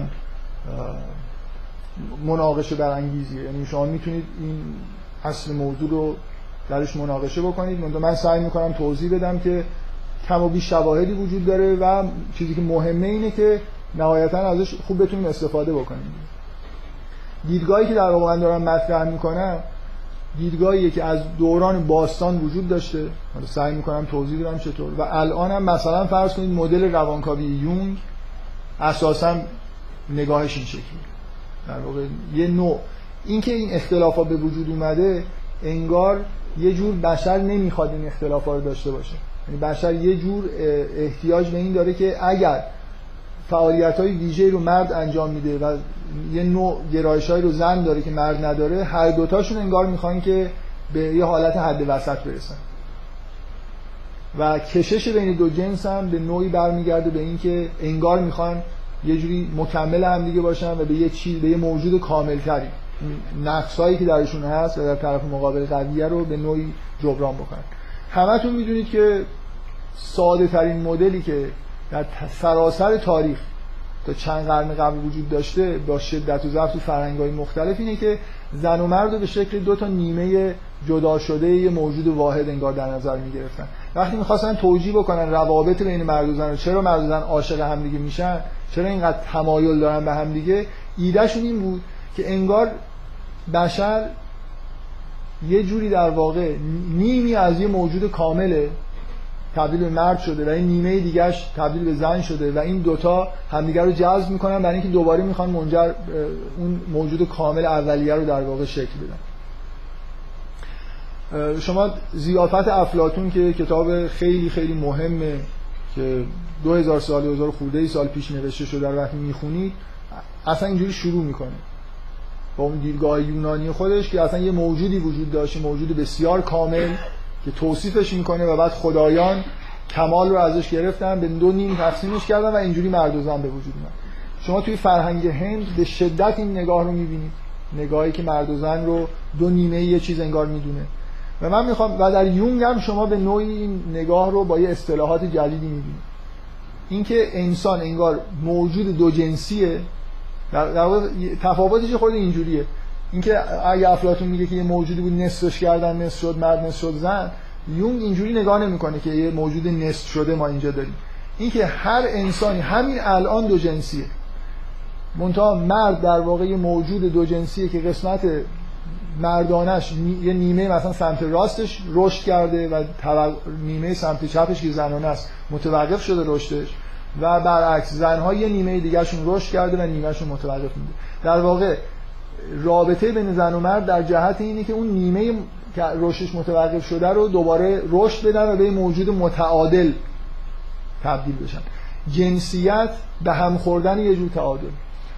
چه شواهد علمی وجود داره که تایید میکنه که این نگاه دو جنسی به مرد و زن درسته؟ اینه که ما هر روز در واقع اینو بیشتر داریم میبینیم که تقریبا هیچ چیزی در بدن مرد ما نمیتونیم پیدا بکنیم از نظر فیزیولوژیک یا فانکشن که مشابهی تو بدن زن نداشته باشه. یعنی مثلا یه هورمون مردانی زنانی وجود داره، فرق بین مرد و زن نیست که مرد تستوسترون داره اون یکی اصلا نداره. میزان تستوسترون اینجا بیشتره ترشحش و اونجا کمتره. هورمونای زنانه تو بدن مرد هست، هورمونای مردانه تو بدن زن هست، ولی در یه جایی البته جنسیت تعیین میشه، به تدریج تعادل هورمونی به هم میخوره. یعنی اگه اول یه جوری این هورمونا توی حالت مساوی هستن، میرسن به یه جایی میرسه که این مثلا در نزدیکای بلوغ که میرسه کاملا هورمونای مردانه تو مرد غلبه پیدا میکنن، باعث تغییرات جسمانی میشن، هورمونای زنانه هم همینطور توی زن غلبه پیدا میکنن. جنین شناسی امروز به ما میگه که چندین ماه میگذره و جنین اصولا فاقد جنسیته و در یه لحظه خاصیه که جنسیت اصولا معنی پیدا میکنه. شما هیچ چیزی از جنسیت توی یه موجود تک سلولی نمیبینید. این اون ایده افلاطون رو تایید میکنه که در واقع تمثیل خوبی از موجودیت بشره که اولش اصلا یه موجودی وجود داره که کاملا متعادله و بعداً این در واقع تعادل به هم میخوره و جنسیت به وجود میاد. این یه نگاهیه، من اصلا نمیخوام روش استدلال بکنم، فقط برای اینکه بهتر بفهمید دارم میگم که تا حدودی میشه به شواهد اینو مبتنی کرد و بیشتر در واقع شواهدی که وجود داره مطالعه رفتار انسان هست. مثلا شما باید برای رابطه عاطفی شدید بین مرد و زن و اینکه چرا کشش جنسی وجود داره توجیهی داشته باشید. تو روانکاوی فروید یه جور نگاه وجود داره، تو روانکاوی یونگ نگاه دیگه وجود داره. یونگ نگاهش اینه که در واقع بنا به اصطلاحات یونگی، من نمیخوام خیلی از این اصطلاحات استفاده بکنم، درون هر مردی یه بخش زنانه کوچیک وجود داره که بهش میگن آنیما. درون هر زنی یه آنیموس وجود داره و شیوه طبیعی رشد آنیما اینه که این آنیما روی یه موجود واقعی در بیرون پروژکت بشه، یعنی و یه رابطه عاشقانه شکل بگیره. تو رابطه مرد و زنه که رسالت زنانه مرد رشد میکنه و مرد احساس تعادل میکنه. برای همین که عشق اینقدر مطبوعه، برای خاطر اینکه انگار اون عدم تعادل ناخواسته رو از بین میبره. همینطور زن زن در درون خودش انگار یه مرد کوچیکی داره و دنبال اینه که یه مرد کامل و خوبی رو در بیرون پیدا بکنه، این روش پروژکت بکنه و بعد توی رابطه مرد و زن این آنیموس به طور طبیعی رشد میکنه و زن به حالت تعادل میرسه. این حس تعادل پیدا کردن بعد از وارد شدن توی رابطه عاشقانه فکر میکنم هم تو ادبیات به اندازه کافی در واقع سند و مدرک براش وجود داره و هم توی روانشناسی میشه چیزایی پیدا کرد و هم میشه توی به نوعی توی فیزیولوژی هم یه رد و پاهایی پیدا کرد که اتفاقی واقعی حتی توی بدن مرد و زن بعد از اینکه همچین ارتباطایی ایجاد میشه میفته. مقدمه دوم اینه که اختلافات جدی هستند و باید به شکل یه انحراف یا عدم تعادل بهش نگاه بشه که امکان رسیدن به تعادل وجود داره در مورد این اختلاف. این مثل اصل موضوعی بپذیرید، لازم نیست من این حرفا رو ثابت بکنم، فقط در اینکه طبیعی جلوه بکنه یه توضیحاتی داره. شما این حالت دو جنسی رو مثلا نگاه کنید، در کودکان جنسیت درشون کمتر ایجاد دیده میشه، خیلی جنبه جسمانی خفیفی داره، بیشتر جنبه آناتومیک داره، هنوز هورمونای خاصی وجود نداره، هنوز تفاوت‌های مغز به اندازه یه انسان بالغ نشده، بنابراین به نظر میرسه شما واقعا ممکنه یه پسر بچه یا دختر بچه کوچیک و نوزاد رو که اصلا نمیشه به راحتی تشخیص داد و همینطور وقتی که بزرگتر میشه کم کم اینا بارزتر میشن، بنابراین مثل یه عدم تعادل در حال پیشرفت. و این در واقع مدلیه که توضیح میده که چرا این دو تا جنس به هم دیگه اینقدر احساس نیاز میکنن. و اگه این تئوری اینو اصل رو نپذیری، به هر حال باید یه اصلی جایگزینش بکنی. اگه میخواید بگید به تفاوت معتقد نیستید، به شباهت معتقدید، یا مثلا فرض کنید این ایده رو قبول ندارید، باید بگید مثلا چرا جنسیت و جنس مخالف این جذابیت ها رو داره و مثلا این پدیده عشق چیه، چرا اینقدر انسان رو در واقع از نظر شناختی مثلا وارد مرحله جدیدی میکنه و یا آثاری داره و الی آخر. البته همیشه اینجوریه که میشه این شواهد رو، یه راه اینه که این اصل نپذیرید و همه شواهد رو انکار بکنید، بگید اصلا نه عشقی وجود داره نه فلان، همه چیزایی هم که در طول تاریخ گفتن اینا همه یک مشت مثلا خزعبلات بوده که الکی دل خودشون خوش کرده بودن. میشه همیشه گزارش‌ها رو در مورد در علوم انسانی مثل فیزیک نیست که من یه آزمایش انجام بدم گزارششو بیارم و نتونید اینو انکار بکنید و بگم که بیامی الان برات جلوشش میتونید آزمایشو انجام میدم. همیشه اینطوریه که میتونید بگید این شعرایی که اینقدر در مورد عشق صحبت کردن دچار توهم بودن، دچار عقب ماندگی جنسی بودن و یه چیزایی برای خودشون بافتن و اصلا نه چیزی به اسم عشق وجود داره، همون سکس و سکس هم چیز آناتومیک و تا یه حدودی فیزیولوژیکه و به درد خ... چیز خاصی هم نمیخوره چون یه, یه جور لذت بخشه.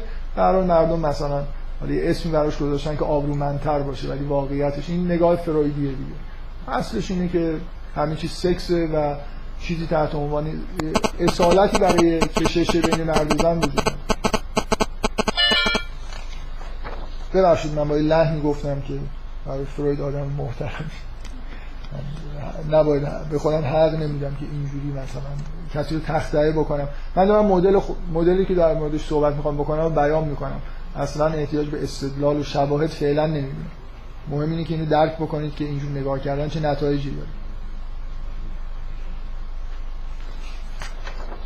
خب من یه چیزایی رو کنار میذارم و حالا امیدوارم که مشکلی پیش نیاد، من بتونم توی زمان معقولی بحث تموم کنم. حالا مسئله اینه که توی بعد از اینکه این تفاوت‌ها رو در واقع در موردش صحبت کردیم،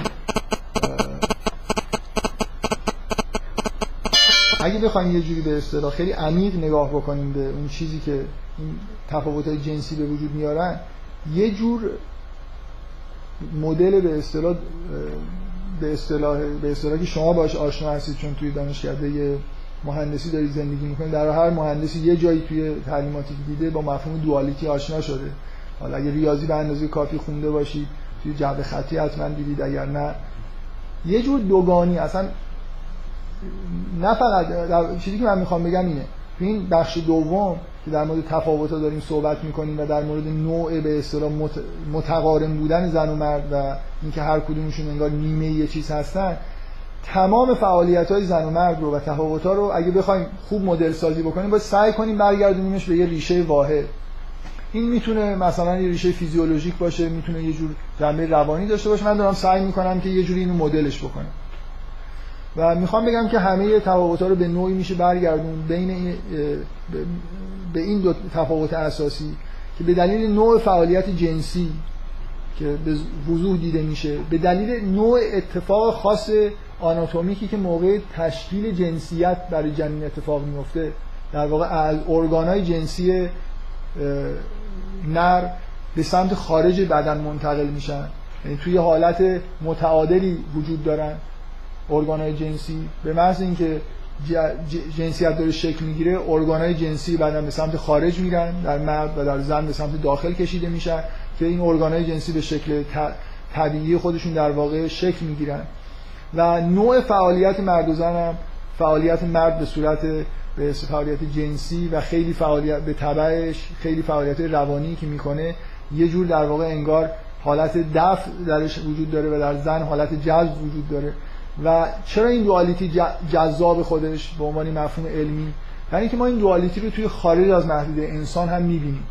یعنی شما وقتی فیزیک هم مطالعه می‌کنید، یه جور دوگانی جذب و دفع رو در همه پدیده‌ها می‌بینید. و بنابراین جای خوبی از نظر علمی که من سعی کنم با یه پدیده جهانی توضیح بدم که رفتارها و اختلافایی که بین رفتار زن و مرد میبینم که قابل تقلیل به یه جور در واقع رفتار خاص هستن. انگار روان زن میل به کشیدن یه چیزی در درون خودش داره، اینجاست که فعالیت اصلی خودش رو انجام میده، و مرد برعکس یه جوری انگار یه چیزی رو از درون به بیرون منتقل میکنه. من حالا این دوگانی ها رو میگم و بر اساس این دوگانی ها یه جوری این مفهوم مرد سالاری رو که قرار بود توی ساعت اول تعریف کرده باشم تعریف میکنم، ولی خیلی نگران وقت نیستم، امیدوارم که به جای خوبی بتونم بحثو برسونم. بیایید از یه دوگانی شروع بکنیم، مثلا اولین دوگانی که شاید مناسب باشه در موردش صحبت بکنیم، دوگان مثلا دوگانی بین دو...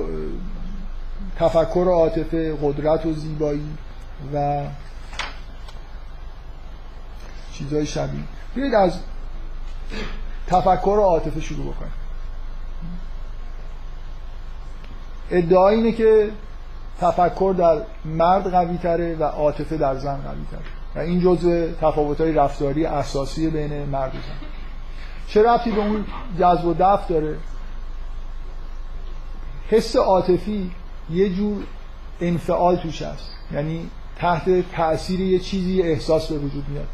ما معمولا فعالیت نمی کنیم برای اینکه احساسات عاطفی خودمون رو تولید بکنیم، در حالی که موقعی که فکر می‌کنی و مخصوصا وقتی تفکر تفکر با بیان و کلام رابطه مستقیم داره، وقتی صحبت میکنیم و حرف میزنیم انگار یه چیزی رو از درون داریم بیرون میدیم. مثلا فرض کنید من یه احساسی دارم و توسط تکلم تف... نطق نطق واژه خوبی برای اینکه تفکر و در واقع تکلم با هم دیگه تو خودش داره، توسط نطق مرد میتونه اون چیزی رو که در درون خودش هست رو از درون خودش خارج بکنه و بیان بکنه، در حالی که حس عاطفی جهت برعکس داره. من توی موقعیتی قرار میگیرم و تحت تاثیر یه فضای خاصی احساسی در من ایجاد میشه، انگار چیزی از بیرون به درون من اومده. اگه اون دوگانی کلی رو قبول بکنید به نظر میرسه طبیعیه که زنها توی تاثیرپذیری عاطفی قدرت بیشتری دارن و توی تفکر منطقی و کلام ممکنه قدرت کمتری داشته باشه. بیایید قدرت و زیبایی رو کنار هم دیگه بذارید. زیبایی به وضوح جذابیت و اترکشنه دیگه، موجودی که زیباست به یه معنای اصلا شاید تعریفش اینه که جذابه، بنابراین کششی به سمت داخلش وجود داره، در حالی که اگه از قدرت داریم صحبت میکنیم حداقل در مورد قدرت مردانه، مثلا زور شاید کلمه بهتری از قدرت باشه، یه چیز رو به خارجه، مثل اینکه من بتونم یه چیز دخالتی در محیط خارج خودم انجام بدم. مردا تو این جنبه قوی ترن، تو جنبه مثلا فرض کنید زیبایی با طبیعتشون خیلی سازگار نیست. من همینجور ادامه میدم و میخوام یه همین همین الان یه نتیجه‌ای بگیرم. تا دلتون بخواد میشه این دوگانی‌ها رو بس داد و همشو برگردون به یه دوگانی کلی مثل جذب و دفع. من میخوام اینقدر این دوگانی‌ها رو ادامه بدم که مردا احساس خوبی بهشون دست بده و زنها احتمالا احساس. الان چی گفتم؟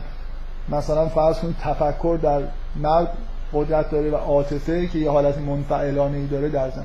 اصلا میخوام دزدی دوگانی بدتر بگم، فعالیت صفت ویژه مرداست، اکتیو بودن، و این اسلایدایی که نشون دادم مربوط به آمارهای تفاوت مرد...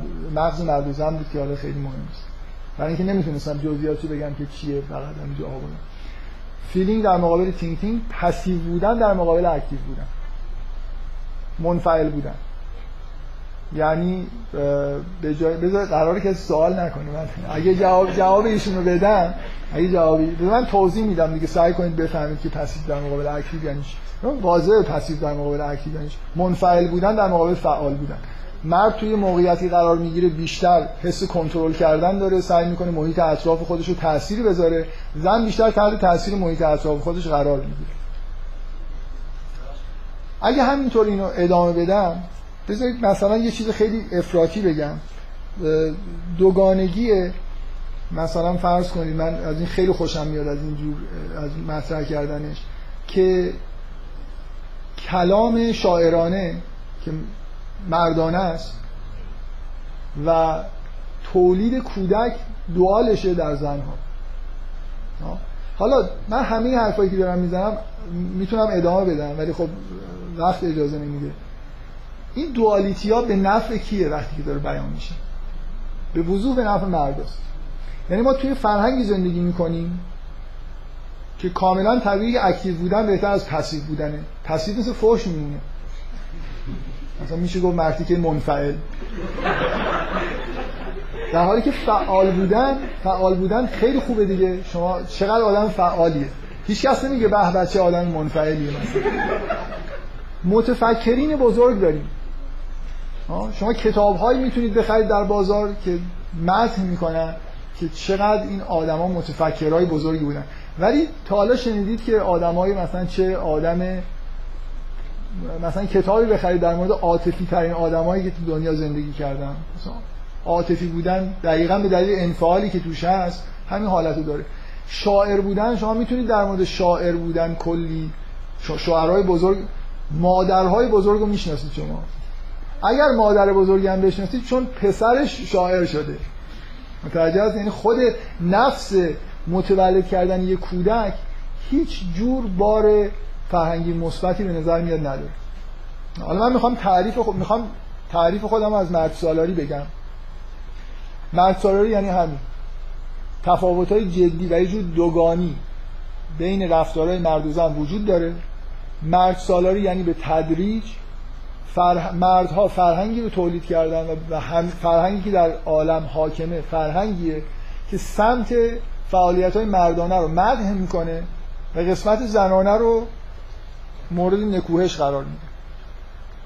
من در مورد این مثالا میخوام چند دقیقه وقت صرف بکنم ببینم چقدر این در واقع مدح سمت راست نسبت به چپ حالت تربیتی داره، یعنی واقعیتی تحت عنوان مثلا فرض کنید بهتر بودن فعالیت در مقابل انفعال نیست.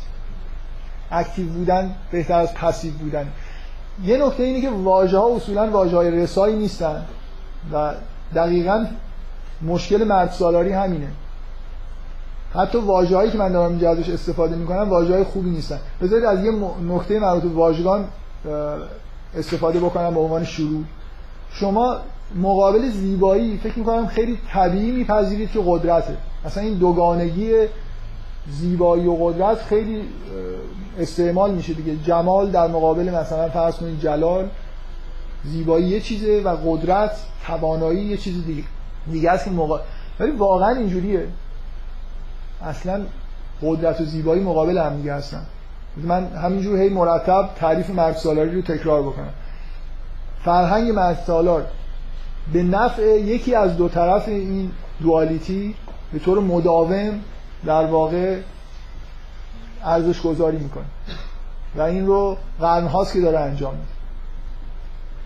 میده. زیبایی اگه به معنای جذب، مثلا به جای زیبایی بذارید اترکشن، جذابیت، یه موجودی که جذابیت زیادی داره قدرتمند نیست. یعنی اگه من بتونم این چیزی رو به سمت خودم بکشم و قدرت زیادی ندارم برای اینکه بتونم موجودات دیگر جذب کنم، جلب توجه کردن قدرت به وجود نمیاره. به نظر میاد یه بخشی از قدرت حالت جذابیت داره و یه بخشی از قدرت میتونه حالتی داشته باشه که تو مردا، ولی ما واژگانی مقابل اترکشن داریم که بذاریم اینجا. میدونی منظورم چیه؟ مردا به اون نوع قدرتی که خودشون دارن میگن قدرت و واژه‌ای نذاشتن که در اترکشن هم مثلا فرض کنید یه جوری مفهوم قدرت باشه. اترکشن یه چیزیه، شما توی دیکشنری نگاه کنید، من امروز واقعا نگاه کردم، متضاد اترکشن ریپالژنه، یعنی تنفر. جذابیت چیزی در م... از نوع قد... جنس قدرت نیست. جذابیت چیزی کاملا متفاوت، م... مقابلش تنفره، در حالی که ما قدرت از نوع جذب داریم. مثل مثلا جهان رو نگاه کنیم، بار الکتریکی منفی و مثبت و اینا مثلا خب جذب میکنن هم دیگه رو دفع میکنن و به هم دیگه نیرو وارد. شما دو نوع نیرو دارید، نیرویی که به سمت بیرون وارد میشه، نیرویی که به صورت مثلا هل دادن با کشیدن فرق میکنه. ولی وقتی که توی فرهنگ فرهنگ ما در سراسر دنیا این یه چیز عمومیه، مثل سرمایه سالاری نیست یه جای عقب افتاده، همه جای دنیا همینطوریه. مردا به اون چی... نوع قدرتی که خودشون دارن واژه قدرت رو نسبت دادن و این تثبیت شده، تو ذهن شما هم تثبیت شده و اون نوع قدرتی که در یه زن ممکنه وجود داشته باشه نام خاصی نداره، به نظر میاد از جنس قدرت اصلا نیست. بیاید پسیو بودن رو با اکتیو بودن در نظر بگیرید. اکتیو بودن تعریفش اینه که من بتونم تاثیرگذاری بکنم در عالم خارج، پسیو بودن یعنی بتونم اثر بپذیرم. زنها تو اثرپذیری قوی‌ترن، مردا تو تاثیرگذاری. تمام شناخت ما مگه از نوع تاثیرپذیری نیست؟ عرفان مگه این نیست که اصلا شما یاد بگیرید که چطور خوب پسیو باشید؟ یعنی سیگنال هایی که در عالم وجود داره رو خیلی خوب جذب بکنید و درک بکنید. اصلا ما در واقع شما به سیستم عصبی انسان نگاه کنید، یه چیزایی از بیرون سیگنالایی میاد، اینا میرن تو مغز تحلیل میشن و بعد سیگنالایی میره بیرون. اگه اینجوری علمی نگاه کنی، پسیو بودن و اکتیو بودن با هم دیگه مزیت ارزشی ندارن. ادراک اصولا تحت تاثیر ادراک تحت تاثیر قرار گرفتن محیط و چیزایی که در بیرونه. من وقتی میخوام ببینم، دارم این چیزایی رو از بیرون به داخل خودم میکشم. وقتی یه حسی بهم دست میده توی یه محیط، این از نوع پسیو بودنه. و اکتیو بودن در واقع یه چیزیه که بعداً من میخوام این سیگنالای بعد از تحلیل بفرستم، یه کاری انجام بدم. چرا ما به طور بدیهی پسیو بودن رو بد میدونیم، بی ارزش میدونیم و اکتیو بودن رو خوب میدونیم؟ این مردسالاری اینه. ما دوالیتی داریم بین مرد و زن، واقعا این وجود داره. من اساس بحثم اینه، تفاوتات جدی هست، یه دوالیتی جهانی داریم که مرد و زن هم تو شریکن به عنوان دو جنس، دو جنس از یه موجود، و کاملا تعادل برقراره بین اهمیت و ارزش گذاری این دو طرف. ولی نظام مرد سالاری به این معنایی که من دارم میگم یعنی یه جور ارزش گذاری مداوم، ارزش بیشتر دادن به اون قسمتی که مردان است. و اصلا این شکلی نیست که این کار توسط یه با شلاق انجام شده باشه، نظام اجتماعی این کار انجام داده باشه. آحاد مردم فرهنگ رو مردها به وجود آوردن و خودآگاه یا ناخودآگاه، بیشتر ناخودآگاه، این کار رو انجام دادن. درکی از قدرت به غیر از قدرتی که خودشون دارن، یعنی مردا فقط این نیمه راست رو درک میکنن برای اینکه خودشون دارن، برای همینا اسم میذارن و برای همینا ارزش میذارن. و چون طرف مقابل رو درک نمیکنن به نظرشون بی ارزش میاد. فرهنگ مردسالار فرهنگیه که بار ارزشی بیشتری به جمع در هر موردی که تفاوت وجود داره بار ارزشی بیشتری به قسمت مردانه میده و قسمت زنانه رو تحقیر میکنه. نمونه خوبش اکتیو بودن در مقابل پسیو بودن، در حالی که ما اصولاً باید یاد بگیریم که خوب پسیو باشیم توی حالت‌هایی برای اینکه بتونیم به درک خوبی از یه موقعیت برسیم. بذارید باز من همینجور ادامه بدم حرفامو در مورد معنی مرد سالاری به این معنایی که من دارم. شاید میگم واژه نر سالاری بهتر باشه که با اون بعد اجتماعی مرد سالاری قاطی نشه. من بارها اینو تجربه کردم که شما توی مثلا فرهنگ یونگ یه جلوه از آنیما دارید که بهش میگه زوفیا، خرد زنانه، نمادی از خرد زنانه. من تقریبا هر جایی که واژه خرد زنانه رو به کار بردم همه یه جوری نگاه کردن که یعنی خرد زنانه یعنی چی هستن، چه چیزی، چه جنبه‌ای از خرد ممکنه وجود داشته باشه که بشه بهش گفت خرد زنانه. چون از نظر مردها یه یه چیزی به عنوان خرد وجود داره و اونم همون چیزیه که مردا دارن و زنا اینو کم دارن و ناقص العقلن. این مرد سالاری یعنی این که من اون چیزی که اون چیزی که مرد پیش خودش داره رو اساس میگیره و چیز دیگه رو هم درک نمیکنه. مفهوم خرد زنانه مفهوم شناخته شده‌ای برای مردها نیست، اسم خاصی هم در فرهنگ پیدا نکرده، یعنی که نامگذاری‌ها رو هم اصولاً مردها انجام دادن. نود و نه درصد فرهنگ رو مردها به وجود آوردن و طبعاً ما وقتی از خرد زنانه حرف میزنیم بیشتر به نظر میرسه در مورد یه چیز موهومی داریم صحبت میکنیم. سوفیا چیه؟ من معمولاً در جواب این که خرد واقعاً همچین چیزی وجود داره یا نه میگم شما فرض کنید که زنان ناقص العقلن و مردا عاقلن. حالا یه خورده به این دنیا نگاه کنید، دنیایی که مردا درست کردن دیگه، زنها که خیلی توش نقش نداشتن. احساس میکنید که مشت آدم عاقل این دنیا رو درست کردن. یعنی واقعا مثلا این جنگایی که توی قرن بیستم اتفاق افتاد نشانه از عقل شما توش میبینید. میدونید خرد زنانه مثلا چه جنبه‌هایی داره؟ خرد زنانه اینه که مثلا یه زن به طور بدیهی درک میکنه که حیات خیلی چیز با ارزشی، مثلا برای رقابت سر مثلا به دست آوردن یه تیکه از زمین، یعنی خارج احمقانه ای که شما یه نفر رو بکشید، چه برسه صد هزار نفر رو بکشید. مردا اگه عاقل بودن، خب این حرف عاقلانه ایه دیگه، اینکه حیات ارزش، یه چیزهایی که مربوط به حیات ارزش داره. زنا بی‌نهایت اینو بهتر از مردم میفهمن. برای زنا کشتن یه موجود به دلیل اینکه عاقل ترن، یعنی یه جنبه از عقل درشون قوی تر، نه به دلیل اینکه ضعیف ترن. شما مهمترین سلاح ها، بزرگترین سلاح ها هم دست زنا بدی، به این راحتی که مردا کشتار میکنن کشتار نمیکنن. یه چیزی از عقل رو زنا مردا کم دارن، ولی اون چیز رو نمیبینن و اون رو توی زنها، نه تنها توی زنها نمیبینن، اصولا اصلا از انگار از وجودش باخبر نیستن.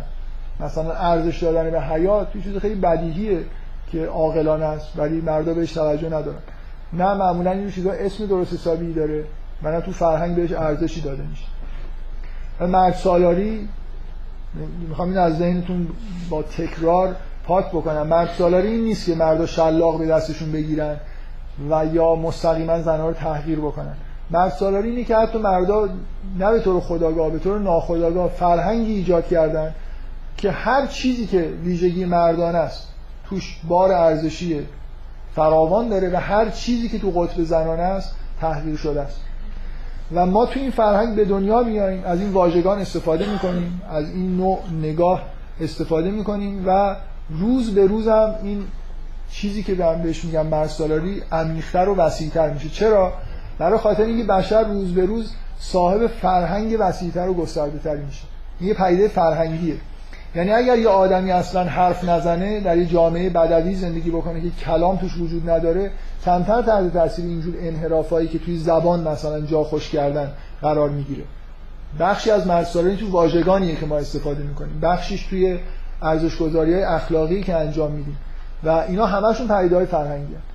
چون ما بشر از بعد پیدایش تا الان به طور مداوم داره فرهنگ خودشو بست میده، ما روز به روز در واقع موجود فرهنگی تری داریم میشیم، طبیعیه که این انحراف انحراف به سمت مردسالاری روز به روز قوی‌تر و منسجم‌تر داره میشه. من فکر میکنم لحظه‌ای توی تاریخ نیست که شما بگید که این مشکل در واقع توقف پیدا کرده. در تمام جوامع همیشه سیر صعودی داشته و اصلا دیده هم نمیشه. شما مردی رو که شلاق به دست گرفته یا پای یه دختر چینی رو داره با باند میبنده، که البته معمولا مادرها فکر میکنم این کارو میکردن، شما اونجا به وضوح میبینید که یه اتفاقی داره میفته. ولی اصلا این چیز اساسی که در واقع من دارم تحت عنوان مرسالاری میگم به راحتی دیده نمیشه. شما ممکنه سالهای سال توی فرهنگ مرسالاری زندگی بکنید و به نظرتون میاد خب واضحه دیگه، اکتیو بودن از پسیو بودن بهتره، تینکینگ از فیلینگ بهتره، پاور نسبت بیوتی مثلا اینجور برتری داره و الی آخر.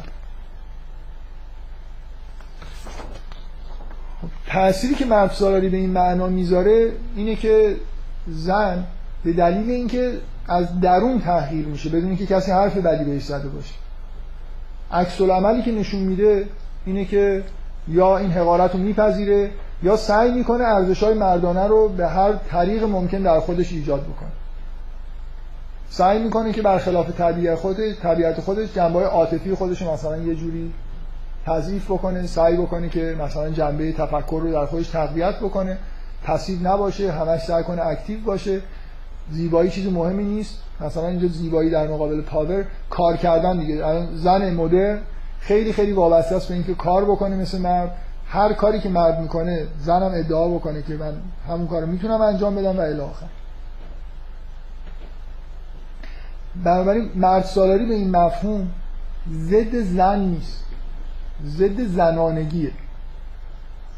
مردی که شلاق به دست داشت به طور سنتی یا پا رو بانداج میکرد، در علیه زن داشت یه کاری انجام میداد، هنوز زنانگی رو تحت تاثیر قرار نداده بود.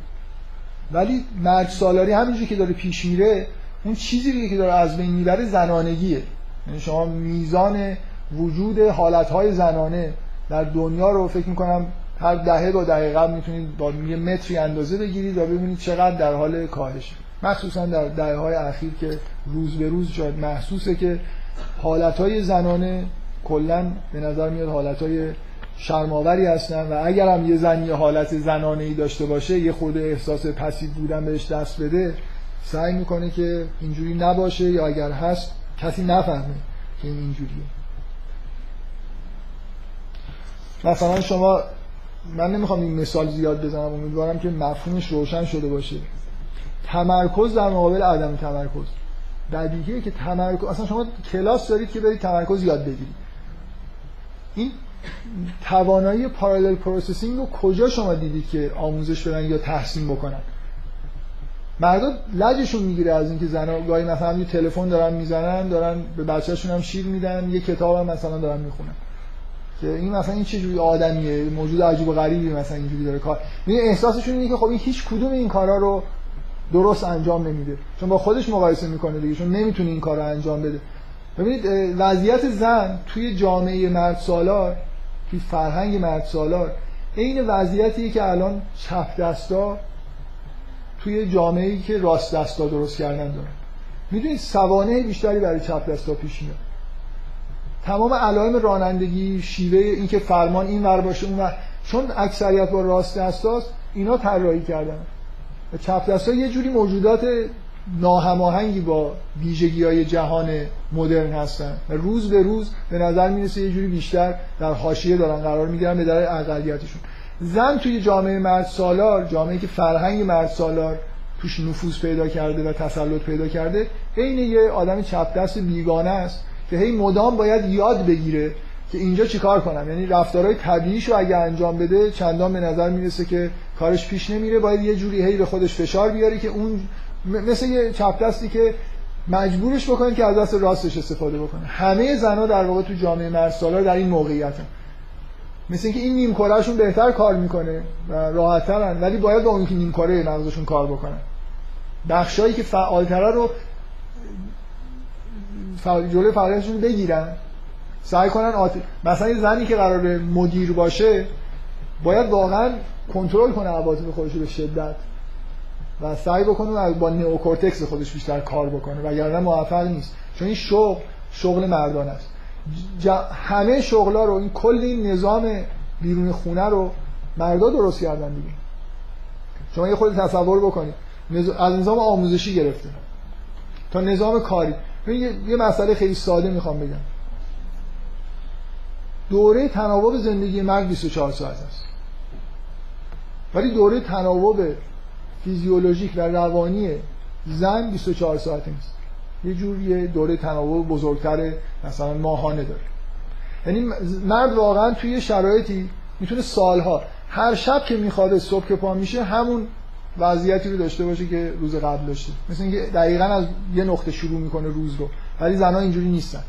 نظام کاری چجوری طراحی شده؟ بر اساس ویژگی مردا طراحی شده.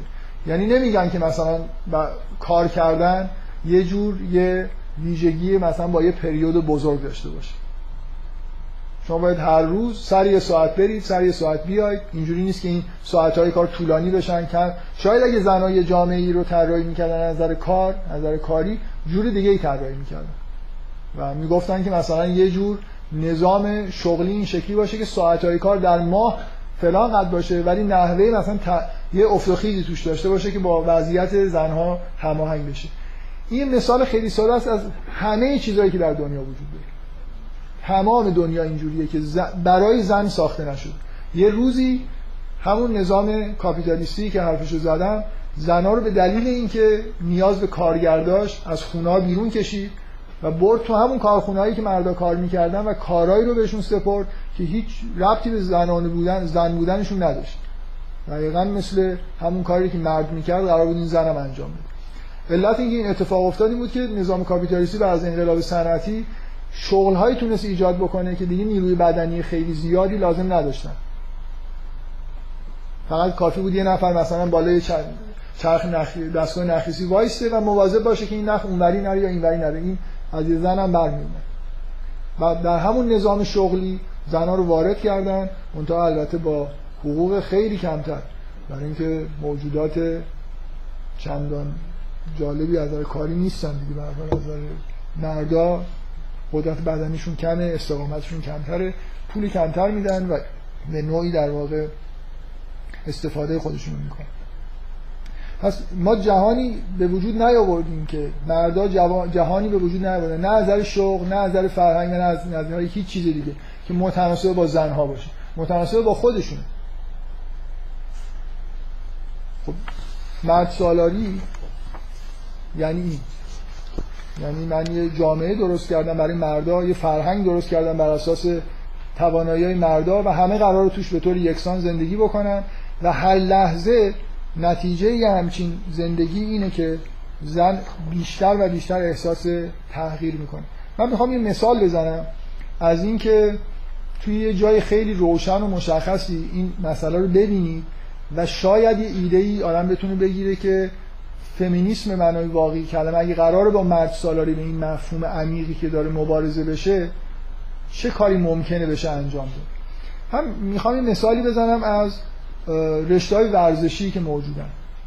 اولا بدیهیه که این رشته‌های ورزشی رو باز مردا ایجاد کردن دیگه و بعداً از یه سال و ایامی کم کم زن‌ها هم وارد این رشته‌های ورزشی شد. شما به رشته‌های المپیک نگاه بکنید،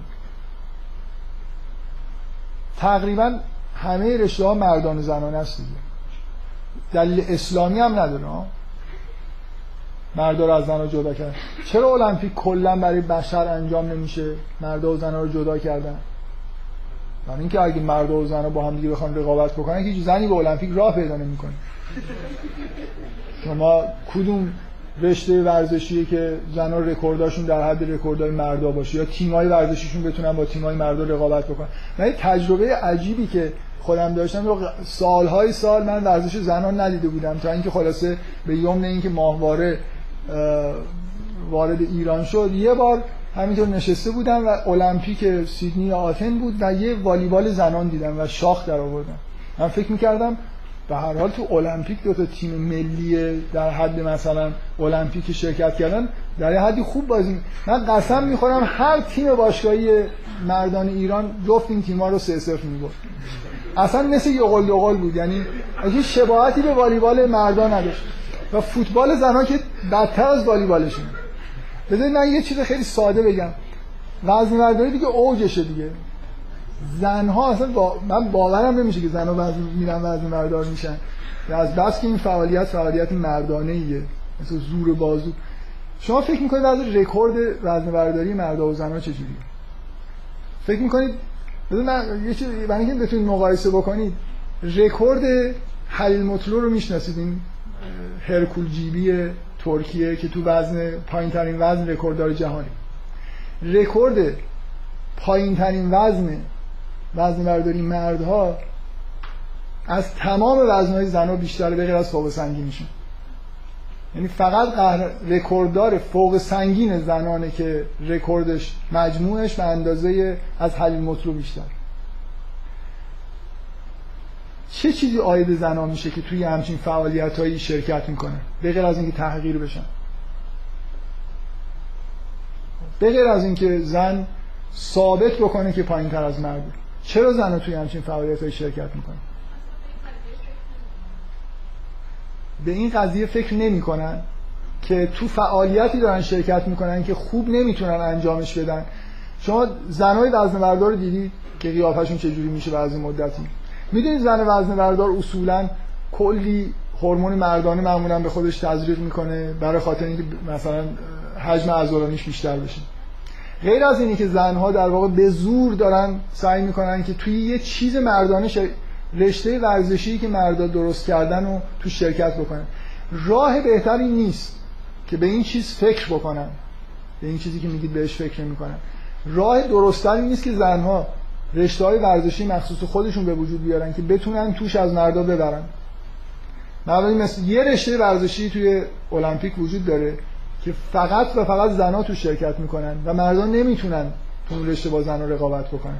توی ژیمناستیک رشته‌ای وجود داره به اسم چوب موازن. یه چوبی به ضخامت به عرض ده سانت طول نمیدونم چقدره که ژیمناستای زن میرن روی این چوب حرکات آکروباتیک انجام میدن و دوباره با دو تا پاشون میان پایین و دلیل اینکه میتونن این کارو انجام بدن اینه که بدن منعطف تری دارن. عاقلانه تر نیست که ما یه المپیکی داشته باشیم که رشته‌های زنها با مردا فرق کنه و زنها بازی‌های درست، مثلا فرض کنید میشه بازی‌های طراحی کرد بر اساس قدرت پارالل پروسسینگی که مغز زنها بهتر انجام میده که زنها از مردا تو اون بازی‌ها بهتر باشن، به جای اینکه برن وزنه برداری بکنن و خودشون رو نابود بکنن و آخرش هم در تمام وزن‌ها مثلا به یه مرد با قد یه متر و بیست سانت ببازن. یعنی حلیل مطلوع اگر در المپیک تو وزن برداری زنان شرکت بکنه از میتونه مثلا تمام مدال‌های طلا رو بگیره، از آخریشو احتمالاً بگیره. و میدونی که از ویژگی‌های مردا اینه که از ویژگی‌های ترشح تستوسترون، از آثارش اینه که مردا برخلاف زن‌ها وقتی تو موقعیت رقابت ورزشی قرار میگیرن کارهای محیرالعقول میکنن. یعنی چرا رکوردهای ورزشی همش توی مسابقاتی که شکسته میشه؟ یعنی یه مردی وقتی که میبینه که یه مردی تو صد متر از جلو افتاده یه کاری میکنه که خودش هم تو خواب ندیده و هر جور شده باید از اون آدم، و این نتیجه ای از نظر فیزیولوژیک این چیز ثابت شده یه که این اثر ترشح تستوسترونه که در موقع رقابت به چند برابر مقدار طبیعیش تو بدن مرد میرسه و زنها این حالت رو ندارن. من میخوام نتیجه بگیرم که ممکنه حلیل مطلوع توی مسابقه تو وزن آخر هم ببره. اگه ببینه که یه زنی مثلا ترک هم هستی که برای اگه ببینه که یه زنی داره ازش میبره کاملا احتمال داره که یه جوری وزنه‌ای برداره که تا حالا برنداشته. این اساس در واقع یه جور تفکر فمینیستیه که به اصطلاح فمینیسم متأخرتریه. به جای اینکه زنها ادعا بکنن که ما با مردا فرق نداریم، هر فعالیتی که شما میکنین ما هم میتونیم انجام بدیم و دست به ساختار جهان نزنن، فمینیسم معنای واقعیش یعنی اعتقاد داشتن به اصالت زن جدای از مرد، فمینیسم واقعی اینه که زن دنبال این باشه که جهان رو تغییر بده و در کنار جهان مردانه یه جور جهان زنانه ایجاد بکنه، جهانی که توش راحت باشه، ورزش‌هایی که براش شادابی بیارن، با ویژگی‌های روانی و جسمانیش هماهنگی داشته باشن و توی این رشته‌های ورزشی بتونه مردا رو شکست بده. شما همون والیبال، چرا چرا زنه یه چیزی، حالا والیبال، بسکتبال، فوتبال، یه چرا یه دونه از این بال‌ها رو مثلا زنا درست نمی‌کنن که به نوعی مثلا شاید اگه یه ورزشی با توپ باشه که بیش از یه توپ توش باشه مردا احتمالاً گیج میشن. خلاصه باید باید مواظب این توپ باشن یا مواظب اون یکی توپ باشن. شاید ورزشی مثلا دارم میگم با تعداد توپ بیشتر از یکی باعث بشه که زنا تو اون رشته از مردا جلو بیفتن. و خیلی چیزا ببینید این رو تفکریه که خیلی وجود نداره. یعنی آدما زنا هیچ وقت به غیر از توی سال ده، یکی دو دهه اخیر که اینجور جنبش‌های فمینیستی مبتنی بر تفاوت به وجود، جنبش فمینیستی مبتنی بر تفاوت یعنی یه جنبش فمینیستی که میپذیره تفاوت وجود داره و ادعاش اینه که زن هم به اندازه مرد اصالت داره و باید سعی بکنیم که برای زنها جایگاه جداگانه‌ای در کنار مرد داشته باشیم و خب طبعا ادعا اینه که به دنیای بهتری هم میرسیم اگه همچین کاری انجام بدیم.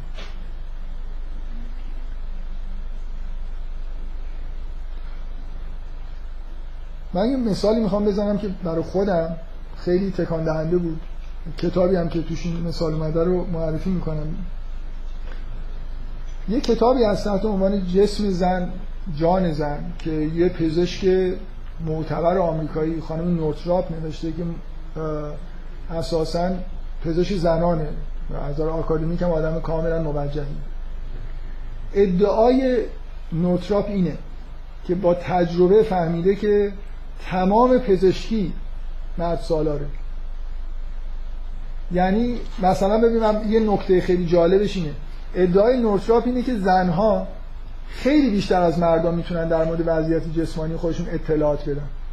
اصولا زن نسبت به وضعیت جسمانی خودش سیگنال‌های بیشتری دریافت میکنه و اینفورمیشن بیشتری داره، ولی تمام پزشکی بر اساس سوالایی که مردان میتونن جواب بدن. یعنی وقتی یه بیمار به پزشک مراجعه میکنه پزشک میپرسه درد داری نداری، یه چیزای خیلی ساده میپرسه، در حالی که میشه از زنها حرفای پیچیده‌تری در آورد در مورد وضعیت جسمانیشون. و نورتراپ میگه من به تدریج در طول طبابتم فهمیدم که نه تنها پزشکی زنان که جز اصلا به طور کلی باید پزشکی زنان رو تمایز داد با پزشکی مردان. که یه دلیلش اینه، دلیل این که میشه از زن اینفورمیشن بیشتری دریافت کرد در مورد وضعیت جسمانیش. ولی کی پزشکی رو ایجاد کرده؟ مرد ایجاد کرده. پزشکایی که پز... پزشکای مردی که پزشکی رو ایجاد کردن بر اساس اون تصوری که خودشون از خودشون و بیماراشون داشتن یه جور در واقع دیسیپلینی ایجاد کردن که چی از بیمار میشه پرسید، چی نمیشه پرسید و الی آخر. من لازم نیست که مثال بزنم دیگه، این یه چیز روشنیه که حرف چیه. اساس در واقع مردسالاری اینه که اون جنبه عمیق مردسالاری اینه که مردها بر اساس نوع تفکر و بینش خودشون ناخودآگاه یه جور فرهنگ و فعالیت‌هایی ساختن، فکر میکنن و اینجوری در فرهنگ تلقین میشه که اینا درستن، اینا ارزش‌های درستن، این تنها شیوه پزشکیه، اینا ورزش‌های جالب و جذاب هستن، چیزی دیگه‌ای وجود نداره. یعنی هیچ مردی تصور نمی‌کنه که یه ورزشی وجود داره ما مثلا جالب بوده به وجود نیاوردیم، به نظرش میاد که هر چیزی که جذاب بوده رو امتحان کردیم و اینجوری شده. دقت می‌کنید؟ یعنی که هیچ وقت مثلا مردا بازی با سه تا توپو اصلا امتحان نکردن، برای اینکه کار احمقانه‌ای به نظرشون میرسه که آدم باید, باید یه توپ باشه که آدم دقیقاً بدونه که الان این توپ کجاست و بتونه خوب سرچش کنه، روش متمرکز بشه. و اساس مردسالاری اینه که در واقع در درون زن یه جور ارزش‌ها و یه جور توانایی‌هایی وجود داره که اجازه رشد پیدا نمی‌کنه. زنها از احساسات زنانه خودشون، از نوع ویژگی‌های روانی خاص خودشون نه تنها لذت نمی‌برن، دچار شرم میشن، برای خاطر اینکه اینا کاملا یه جور حالتهای ضد ارزشه. بنابراین تعریف مردسالاری، اصولا مردسالاری بر نمیگرده به اینکه مردها در بیرون با زنها چجوری رفتار میکنن، دست بالا رو در نظام اجتماعی دارن یا ندارن. اساسش برمیگرده به اینکه اصولا چیزی تحت عنوان ارزش زنانه میشناسن یا نمیشناسن. بدیهیه که نمیشناسن. از این مرد بپرسید ارزش‌های زنانه چیه، شاید بگه مثلا آشپزی و بچه داری و این چیزای این شکلی. اونم در تو دل خودش میگه حالا برای دلخوشیشون بذار یه چیز بگم، ولی واقعیتش اینه. بذار من یه نکته‌ای که بهش اشاره کردم، واقعا وقتی داشتم در مورد تفاوت‌ها صحبت می‌کردم، اینجوری نیست که معمولا زن‌ها از شنیدن این که با مردا خیلی تفاوت دارن اینجوری ناراحت میشن و سعی میکنن دست و پا کنن که نه اینجوری نیست، مغز ما هم اینجوری کار نمیکنه، اونجا نمیدونم این شکلی. معمولا زن در موضع دفاعه که من فرق ندارم با مرد، در حالی که مردم معمولا لبخندی میزنن و ابراز خود، برای خاطر اینکه مردا دیفالتشون اینه که اگه تفاوتی وجود داره حتما بهتره ازشون، و زنا دیفالتشون اینه که اگه تفاوتی وجود داره حتما ازشون خرابه و باید یه جوری بگن که ما تفاوت نداریم. یعنی فمینیسم مبتنی بر تشابه یه جور دست و پا کردن اینه که این ارزش‌ها رو عوض نکنیم، بگیم که ما هم اینا رو مثلا یه جوری، ما هم میتونیم وزن بلند کنیم، ما هم میتونیم مثلا متفکرای مثلا ریاضیدانای درجه‌ای بشیم، تو همه فعالیتایی که شما انجام میدید ما هم میتونیم شرکت بکنیم. و این خود این شرکت کردن تو فعالیت‌های مردانه به نوعی در واقع فیدبکش به داخل زن اینه که باز تأخیر میشه، یعنی میره و بعد میبینه که خب نتونست به اندازه کافی وزن بلند کنه، نتونست به اون خوبیه که مرد فعالیت رو انجام میداد انجام بده و دچار پسیو حالتهای پسیو شد و خوب نتونست رقابت بکنه، بنابراین بیشتر احساس فرودست بودن میکنه. من میل داشتم که به او ساعت هشت و ده دقیقه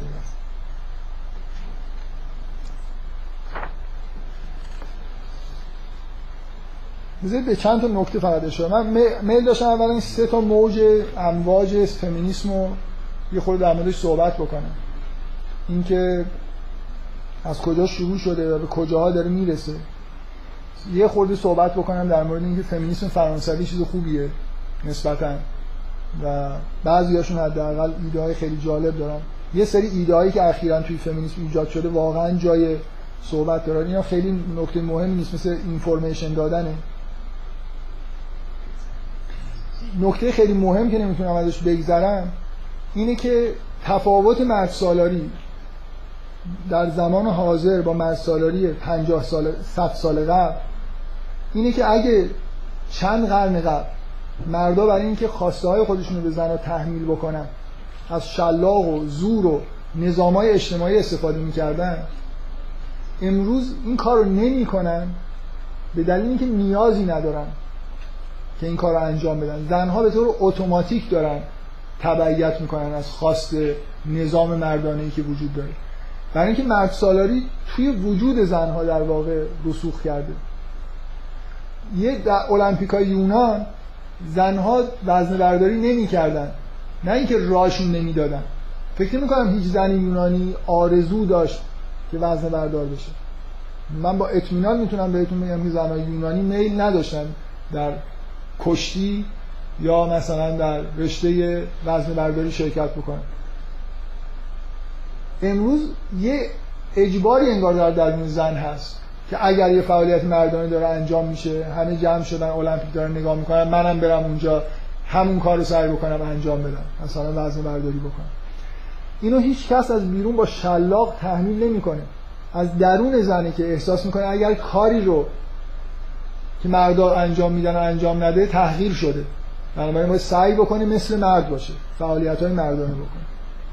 من یه مدل یه چیز مشا... شاید بدونید این واژه یعنی چی. آنورژیا یه جور بیماریه الان خیلی شایع شده، بیماری که زنها دچار لاغری مفرط میشن برای اینکه یا غذا نمیخورن یا غذا میخورن برمیگردونن و این در حدی میتونه پیش بره که منجر به مرگ هم بشه. این نتیجه فرهنگیه که امروز زن لاغر میپسندن، نیست؟ خود خانم نورتراب با شرمندگی توی کتابش اعتراف میکنه، میگه با اینکه من میدونم که چاق شدم برای زنها در سن میان سالی طبیعیه، مخصوصا بعد از بارداری، ولی با وجود اینکه میدونم میدونم که لاغر نگه یه زنی که خیلی سعی میکنه خودش لاغر نگه داره، از نظر جسمانی بهش لطمه میخوره، ولی باز وقتی میرم کنار دریا از خودم خجالت میکشم برای اینکه چاقم. زنها امروز کسی بهشون زور نمیده که شما لاغر بشید، هیچ کسی آدمای مبتلا به این بیماری رو مجبور نمیکنه به لاغر شدن. امروز اینجوری مده، مردان اینجوری میپسندن و زن در واقع یه جوری انگار برای اینکه مورد پسند قرار بگیره این کارو میکنه. میدونید برعکسش در زمان قاجار تو ایران وجود داشت، مردا زنای خیلی چاق میپسندیدن. یه سفرنامه‌ای وجود داره از یه پزشک دربار ناصرالدین شاه، یه چیز خیلی جالب من توش دیدم، واقعا اینجا نوشته که بیشترین مراجعه کننده حکیم‌ها در ایران زن‌هایی هستن که برای چاق شدن به حکیم مراجعه میکنن و معمولا از پیه شتر به عنوان دارو استفاده میشه که داروش چاق کننده، برای اینکه مردا چاق میپسندن. عکس زن‌های قاجار رو دیدید، زن‌های ناصرالدین شاه و معیارهای امروزی که مردا میپسندن افتضاحن، ولی اون موقع پادشاه ایرانو میگشت و یه همچین آدمی رو پیدا میکرد به عنوان مثلا زیباترین زن و میبرد در حرمسرای خودش. من عکسایی آوردم که مورد مقابل اون کاری هن که در چین انجام میشد. ببینید این یه آدم امروزیه که هیچ شلاق هم نخورده و خودشو به یه همچین وضعی داره بود. قبول دارید آدم سالمی نیست، یعنی در واقع دوچاره بی... میمیرن از این بیماری. بعد از این مدتی وقتی زیاد این تکرار میشه اصولا دیگه نمیتونن غذا بخورن و منجر به مرگشون میشه.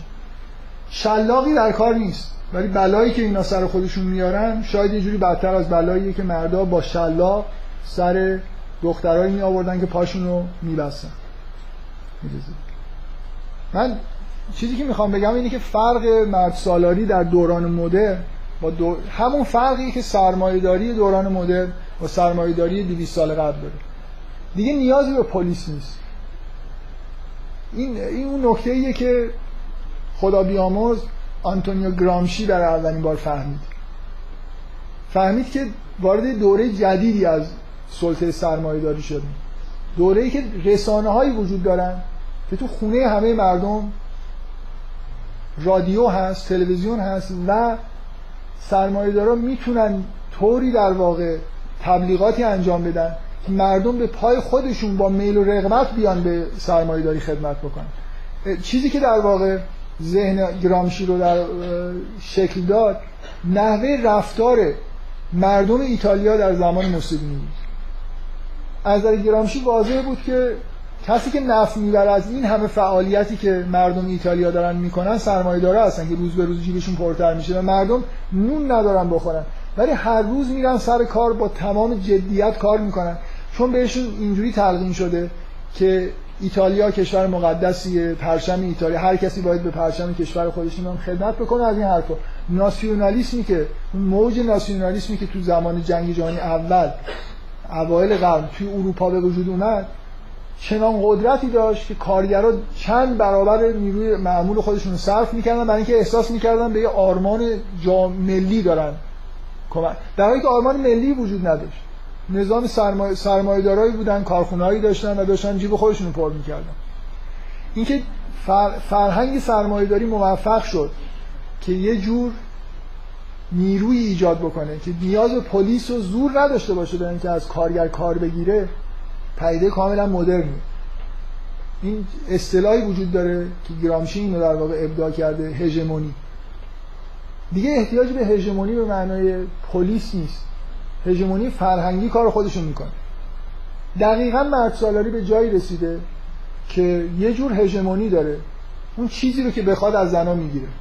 در واقع زنا به راحتی قانع میشن که دوست دارن اینجوری باشن، خودشون میخوان که اینجوری باشن، نه اینکه کسی اینا رو مجبور کرده. که این اون جنبه به اصطلاح عمیق مردسالاری مدرنه که خیلی به نظر میاد خطرناکتر از یه جور مردسالاری. حداقل زنها در زمان چند قرن قبل میدونستن با چی طرفن و دشمنشون کیه و از کی ناراحتن و کیه بلایی داره سرشون میاره. الان به نظر نمیرسه که خیلی روشن باشه که برای این آدمی که خودش رو به این شکل در آورده روشن باشه که چه عاملی باعث شده که مثلا فرض کنید نزدیک رو به موته و همچنان احساس خوبی داره، مثل کارگری که در حد مرگ کار کرده ولی احساس میکنه که قلباً راضیه برای خاطر اینکه به ملت ایتالیا خدمت کرده. مثلا ملتی وجود نداره، ملت همین کارگرای بدبختی هستن که همشون اون شب با همین وضع برگشتن خونه و در نهایت خستگی و بدبختی هستن. فقط یه عده خاصی در واقع خوشحالن. مثلا خود شخص موسولینی خوشحاله برای اینکه مثلا نیروی نظامیشو تونسته چند برابر کنه. نکته تاریک وضعیت زنها اینه که در همه طول تاریخ به نوعی زنها همون چیزی شدن که مردم میخواستن، یا با زور یا با روش‌های جدیدتری که در واقع ایجاد فرهنگی. الان و همیشه از چندین بار این حرفو زدم و برای من شگفت انگیزه، مردا به صراحت به زنها میگن سکس آبجکت.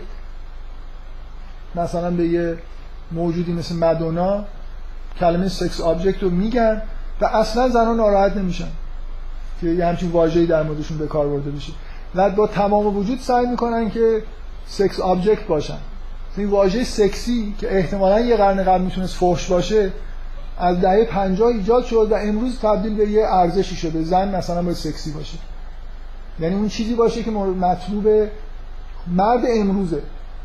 اگه قبلا این مفهوم وجود نداشت به عنوان ارزش، برای اینکه مرد یه قرن قبل اینجوری نمیخواست، امروز میخواد، بنابراین واژه‌شو ایجاد میکنه، ارزش گذاری میکنه و زنها خود به خود اگه شده در حد مرگ خودشون لاغر میکنن، لباسایی میپوشن که یا رفتاری رو یاد میگیرن که سکسی باشن. مثلا یه جنبه ناخودآگاه وضعیت زنها اینه که مردا به طور ناخودآگاه توی سینما، کارگردانای مرد مرد اون چیزی رو از زن نمایش دادن که دوست داشتن. یعنی اگه مثلا دوست داشتن زنها سهل الوصول باشن، قهرمانای زنی توی فیلماشون ظاهر شد که اینجوری بودن و زنها هم ناخودآگاه میرن تو سینما قهرمانای زن مطلوب رو میبینن و به عنوان مدل ازشون استفاده میکنن. تحقیقات خیلی خیلی خوبی وجود داره الان تحت عنوان نقد فمینیستی مخصوصا توی سینما و یک کتاب خوبی تحت عنوان راهنمای نقد فیلم به فارسی ترجمه شده که لااقل یه فصل بیست صفحه‌ایش درباره نقد فمینیستیه. شما اونجا میتونید چیزای جا... نقدای جالبی ببینید و توی یه کتابی مخصوصا من توصیه میکنم اگه به سینما علاقه‌مندید، یک کتاب فوق‌العاده معروفی هست کتاب تکست بوک معروف سینماست تحت مال جیمز موناکو که عنوانش فکر کنم روش تحلیل فیلمه، من مطمئن نیستم. یه فصل کوتاهی داره در مورد تغییر زن ایدئال توی دهه‌های اول که سینما به وجود اومده، که چطور از جین منسفیلد مثلا به گرتا گاربو رسیده، از گرتا گاربو مثلا به مریلین مونرو رسیده. در واقع مردم اون چیزی که میخوان توسط هنر، توسط فرهنگ بیان میکنن و زنها ناخودآگاه همونی میشن که مردم میخوان، بدون اینکه شلاقی باشه، بدون این بدون اینکه کسی بهشون زور گفته باشه و یه جوری احساس رضایت و اختیار هم در واقع داره. یه لحظه اجازه بدید من حرفامو یه جایی برسونم، تمومش بکنم، بعد کسایی که میخوام برن برن. من احساس میکنم بیش از اندازه طول داره، الان دو ساعت گذشته. فقط میخوام به عنوان آخرین نکته، به غیر از اون نکته هایی که جا انداختن، به این اشاره بکنم که شما حداقل زمینه رو بدم بهتون که ما باید یه تحلیلایی داشته باشیم که روشن بکنه که چه مناسبتی بین نظام سرمایه‌داری و این نوع هژمونی مردسالار وجود داره، چرا این دوتا با هم دیگه هماهنگن و همدیگه رو تقویت میکنن. من فکر می‌کنم موضوع خیلی جالبه، فهمیدنش خیلی مهمه. من فقط میخوام دوتا نکته بگم و امیدوارم که یه جلسه‌ای تحت عنوان نظام سرمایه‌داری مردسالار فقط اختصاص پیدا بکنه به مناسبت‌هایی که بین این دو تا نظام وجود داره. از یه طرف خیلی واضحه نظام مردسالار مرد... نظام سرمایه‌داری مردسالاری ایجاد می‌کنه، یعنی اگه حتی وجود نداشت این اتفاق می‌افتاد. حالا خوشبختانه وجود که داشت، از اول پیدایش بشر فرهنگ مردسالار به طور تد... تدریجی شکل گرفته. چرا؟ برای اینکه نظام مرد... نظام سرمایه‌داری دقیقاً یه نظامیه که احتیاج به کارگر داره، میخواد توده مردم رو به کار بگیره، کار فعالیت‌های تولیدی بکنه براش، و مرد رو به زن ترجیح میده. کارگر مرد توی اون به اصطلاح نظام شغلی که نظام سرمایه سالار ایجاد میکنه، برای کار کردن تو معدن، برای کار کردن توی چرخه روزانه‌ای که به طور مداوم مثل ماشین در واقع کار بکنه، مرد خیلی ساختار مناسب‌تری نسبت به زن داره. زن یه مقدار موجود پرنوسانتریه و خیلی نمیشه رو قدرت بدنیش هم حساب کرد. بنابراین واضحه که وقتی نظام سرمایه داری رشد میکنه، چون نیاز به مرد داره، همراه خودش فرهنگی میاره که مرد توش ستایش میشه، بنابراین مرد سالاری رو تشدید میکنه. زن باید مثل مرد باشه، تو توی نظام جای خودش رو پیدا بکنه، جای منا... جایگاه مناسب خودش رو پیدا بکنه. و از یه طرفش بنابراین حداقل یه نقطه خیلی واضح وجود داره که نظام سرمایه‌داری به نوعی چیزی که میخواد مرده نه زن، بنابراین زن رو هر جور شده با نظام آموزشی، با فرهنگ تبدیل، سعی میکنه مشابه مرد بکنه. به زنها به عنوان ارزش بگن یا عالیه که شما مثلا هر روز صبح سر ساعت برید یه جا کار بکنید، منظم باشید، اینجوری باشید و به تلاطم‌های درون خودتون هیچ توجهی نکنید. این جزء ارزش‌های کار کردن کلا ارزش داره، تقوا حساب میشه. ولی نکته بعدی نکته خیلی عمیق‌تریه که چجوری مرد سالاری اصلا سرمایه سالاری رو ایجاد کرده، و اون دیگه با یه جمله گفتن من فکر کنم درست نمیشه، فکر میکنم یه خورده باید توضیحات بیشتر بدم. بذارید فقط این نکته‌ای که مونده رو بعد اشاره‌ام حالا ازش بگذریم و فکر میکنم سخنرانی یه جورایی ناقص مون، ولی امیدوارم که خیلی طول نکشه که یه سخنرانی در تکمیل این برای صرفاً هم هم برای این نکته‌ای که نگفتم رو بگم و همین که حداقل یه ساعت در مورد اینکه چجوری این دوتا نظام با هم دیگه به اصطلاح دستشون توی یه کاسه است و چرا نمیشه فقط سرمایه‌داری رو جدای از مردسالاری نقد نقد کرد صحبت بکنم. حالا اگه سوال هست بپرسید، هر کس هم که میل داره بره دیگه، چیز نباشه دیگه توی اینکه یه چیزی ناقص گوش کرده نباشه. خب چند نفر وسط جلسه خواستن سوال بکنن، بفهم.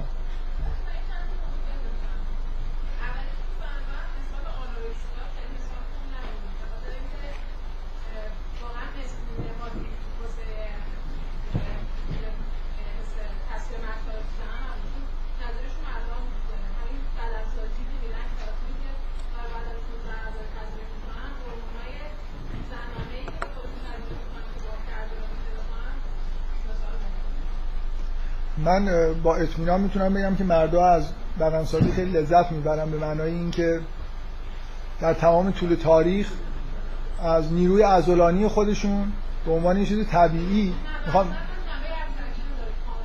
آه.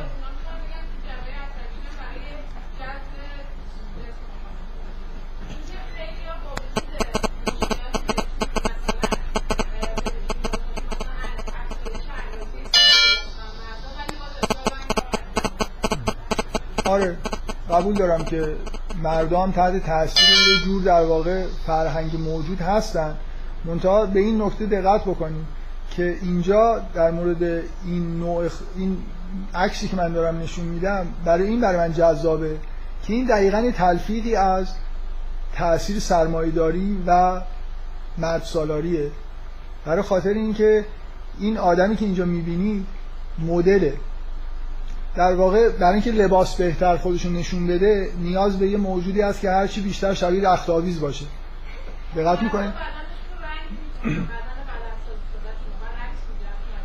من میخوام بگم این این جنبه شغلی داره و این زن زنی که مدل میشه به دلایل شغلی تحت تاثیر نظام شغلی مجبور خودش رو لاغر نگه داره، در حالی که مردا ببینید اینکه اینکه یه مرد دوست داشته باشه که اترکشن جنسی داشته باشه چون لذت جنسی بیشتری میتونه ببره، خیلی خیلی فعالیت دل بخواه‌تریه برای مرد.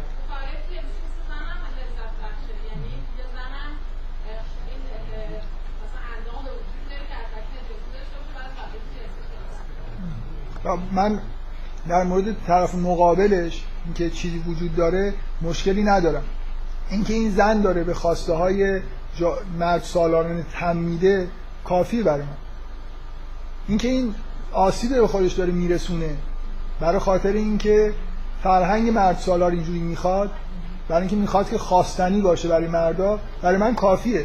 اینکه در مورد مردا چه اتفاقی میفته فعلا مهم نیست. من چیزی که دارم با این مثال میگم اینه که دیگه لازم نیست شما با شلاق زنها رو مجبور به کارایی بکنید تو دوران. آره من آره من اصولا به هیچ وجه معتقد نیستم که دوران جدیدی که الان ما توش هستیم مردا دارن نفع میبرن.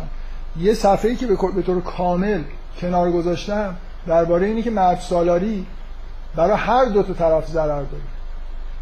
اینجوری نیست که غالب شدن سرمایه سالاری یا مرد سالار به کسی نفع برسونه. در واقع نظام سرمایه داری مرد سالار ضد بشریته، کاملا این چیز مشخصیه. حداقل چیزی که از بین میره وقتی که مرد سالاری به وجود میاد اینه که رابطه بین مرد و زن خراب میشه، چون زن دیگه اون مطلوبی که بشه عاشق شد نیست. چرا همجنسگرایی مثلا رواج پیدا میکنه؟ زنها دیگه ویژگی وقتی زنانگی از بین رفت مرد عاشق زن نمیشه، بنابراین تکامل پیدا نمیکنه، به تعادل نمیرسه. مرد سالاری سنتی ممکنه به نوعی بشه گفت که نفعی برای مردا داشته، هرچند اونجا هم توهمه. مرد سالاری چیزی نیست که به نفع مردا باشه به ضرر زنها. یه پدی اگه اگه اینطوری بود که من نمی اومدم اینجا، اگه اینجوری بود که من نمی اومدم اینجا برای علیه صحبت کنم.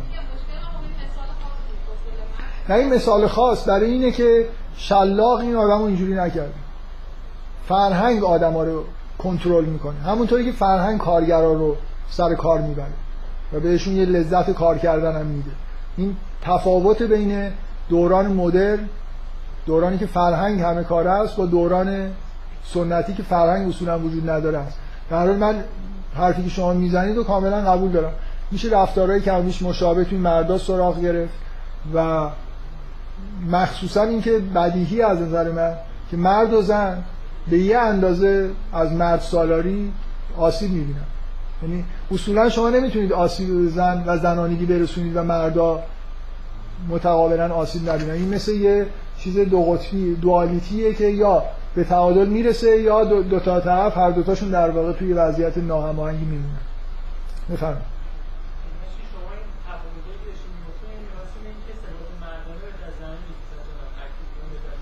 آره میخوام بگم اینجور قضاوت خودساخته است.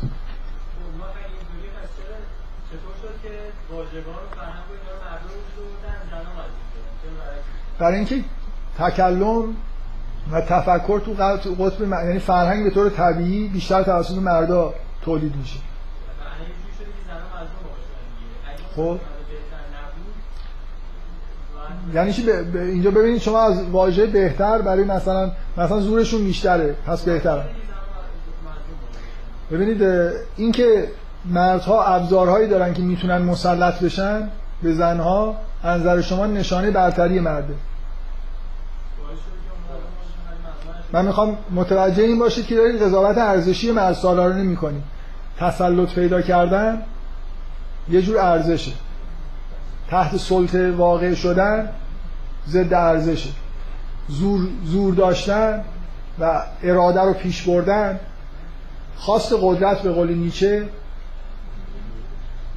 ارزش مردانه است.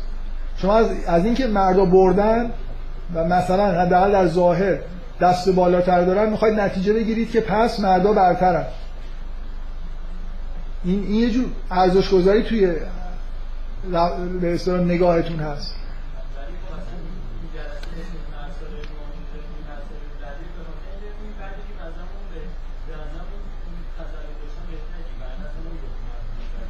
نه ما هم چیزی نمیگیم. من به نظرم نمیاد که اگه یه نفر مثلا اگر الان بین مردا یه نفر زورش از بقیه بیشتر باشه و مسلط بشه نشانه برتریش به من. شما واقعا مردا رو فکر کنید زنها اصلا وجود ندارن. تو دوران قارنشینی هستیم، یه مردی جسه بزرگتر و زور بیشتری داره و بهتر میتونه با ابزارهای جنگ بجنگه و بقیه مردا رو زیر سلطه خودش ببره. این شما ارزش گذاریتون اینه که این مرد انسان برتریه؟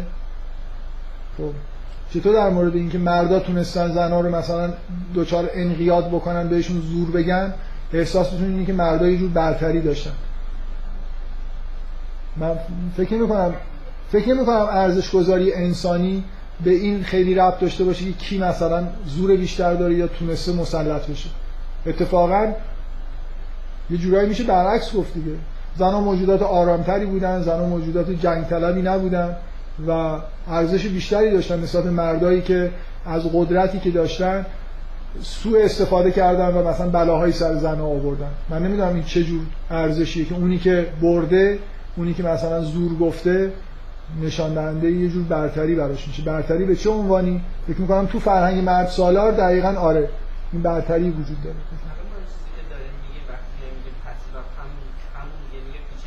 آخه نه یه لحظه اجازه بدید من حرفم. شما دید واژه پسیو رو به کار میبرید. واژه پسیو واژه بدیه. همونطوری که در مقابل اترکشن ما نمیگیم ریپالژن. من میگم ریپالژن ولی میخوام بگم که این نتیجه خبیش هم داره میبینیم دیگه. یه ترکیب بودن یک پسیو بودن. خب اومدیم جلو تو یه چیزی به اسم فرهنگ وجود اومده که نتیجه تقابل این اکتیو و پسیو بوده. حالا پسیو اصلا بهتر. مهم نیست بهتر یا بدتر. نتیجهش این شده که یه چیزی به وجود اومده که امروز اومدین شما اینجا دارین میگی که به دو طرف داره ضربه میزنه. درسته. خب یه جای کار دارین میدنگه که این داره ضربه میزنه به دو طرف. چرا؟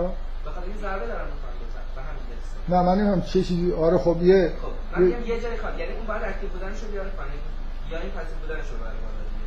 یه اون فرهنگ اینجوری نباید ساخته بشه. اگه قرار ما تحت تاثیر اون فرهنگ رفتار نشون بده. اصلا پزشکی قرار زمینه بشه این همه باید متوجه زنها باید بیان حالا تو پزشکی بیان این سری کتاب برسن خانم نوتراف به نظر من حالا شاید به غلط اکتیوتر از سایر زنهایی بودی که تو پزشکی داشته کار. این این سوال سوال خیلی خوبیه و جوابش اینه که اولا اصولا معنی فمینیسم طرفداری از فمینیسم و ضدیت مردسالاری این نیست که ما جنبشی را بندازیم که زنها بیان یه کاری هم کنن.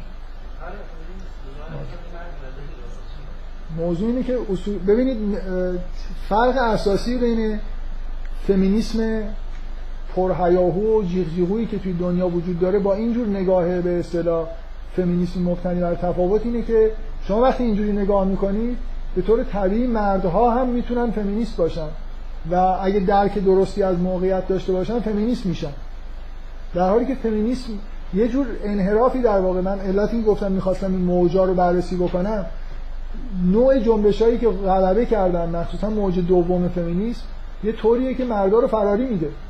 در واقع مبارزه با مرد سالاری نیست، انگار دارن با مردا مبارزه میکنن و این خیلی دیدگاه عقب افتاده ایه. تو چین باید با مردا مبارزه میشد، الان مردا هم خودشون به اندازه کافی به وضوح قربانی یه فرهنگی ان که ایجاد شده. حالا من میخوام بگم که اگه اون بر تاثیرش نخواد که مرد بشه یه سری تجربه است من مرد ندارم. من نمیدونم که زن بدنشون بیشتر از اون چیزیه که من راجع بدنم. سوال شما در واقع اینه که راه عملی برای اینکه بخوایم این کارو انجام بدیم چه جوریه؟ حتی مثلا یعنی اون چیزی که به نظر من اینه که لازمه که زنها کمی اکتیوتر بشن، حداقل دیتاها در اختیار مردان. هیچ اشکالی نه. ببینید اساسا همونقدری که ببخشید اینجوریه ارزش گذاری که تعریف کردیم، بعد اگه بخوام بگم این برام ارزشش کنیم به نظر من بره. شما نکته ای که بهش دقت نمی‌کنی که واقعا نتیجه اینه که یه مقدار به دلیل کمبود وقت من بحثایی رو یه قسمتایی رو در واقع فاکتور گرفتم، اینه که این عدم تعادل ها قابل جبرانن. یعنی در اشاره لااقل به این موضوع کردم، منتها یکی از این صفحه‌ای که کنار گذاشتم اساسش این بود که راهی وجود داره برای اینکه زن و مرد این دوالیتی رو در واقع به تعادل برسن، اونم قرار گرفتن توی رابطه مثبت با هم دیگه است. یعنی زن و مردی که یه رابطه عاشقانه مثبتی با هم پیدا میکنن، حالتهای پسیو زن با حالتهای اکتیو مرد یه جوری مخلوط میشه.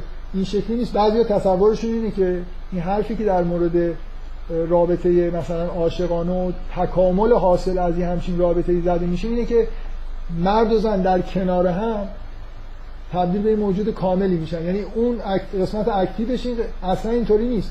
وقتی آنیمای مرد رشد میکنه، مرد هم حالتهای پسیو رو در واقع میتونه. چرا مردایی که عاشق میشن شاعر میشن، فعالیت هنری میکنن؟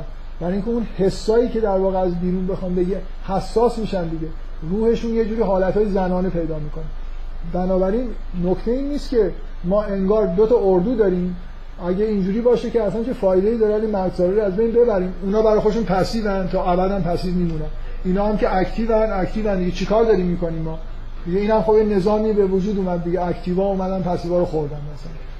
مثلا این موضوع اینه که ما چجوری به یه نظامی برسیم که این، من گفتم جنسیت انحرافه، عدم تعادله، یه چیزی که باید مبارزه انگار بشه باش. شما باید مردهایی داشته باشید که به تعادل رسیدن، زنایی که به تعادل رسیدن. اون زنی که به تعادل میرسه و مردی که به تعادل میرسه در واقع میتونه رفتارهای زنانه اکتیو داشته باشه. بذارید من موقعیت رو من دادید که یه چیزی که میخواستم بگم و نگفتم رو در جواب سوال شما بگم. من میل دارم که معمولا وقتی که از یه نفر، از یه متفکری چیزی خوندم یا شنیدم و خیلی روم تاثیر گذاشته، برای قدردانی شده بگم. من واقعا وقتی دبیرستان بودم میتونم بگم یه جوری شدیداً طرفدار همینجور فمینیسم مثل موج دوم بودم. یعنی یه جوری به شدت نسبت به اینکه به زنها ظلم شده که هیچی، اصلا اینکه چرا میگید زنها با مرد فرق داره. یه جمله‌ای از فلورانس نایتینگل واقعا میتونم بگم، یه جمله‌ای که توی کتابی که از این چیز هستن، از این کتابایی که حرفای مشاهیر رو می‌نویسن، یه چیزی از فلورانس نایتینگل خوندم. فلورانس نایتینگل زن به وجود آورنده به اصطلاح نظام پرستاری در زمان جنگ بوده. در واقع وقتی دید که مردهای دیوانه دارن همدیگر رو میکشن، یه ارتشی از زنها تشکیل داد که هدفشون فقط درمان و حفظ این موجوداتی بود که براشون مهم نبود که مال کدوم کشوره. این نهضت پرستاری که نایتینگل به راه انداخت، نهضت کاملا انسانی بود. در در واقعا فکر میکنم با همین احساس که خب اینا که دیوانه شدن و نمیفهمن، ما لااقل بریم یه کاری براشون انجام بدیم. فلورنس نا... ب...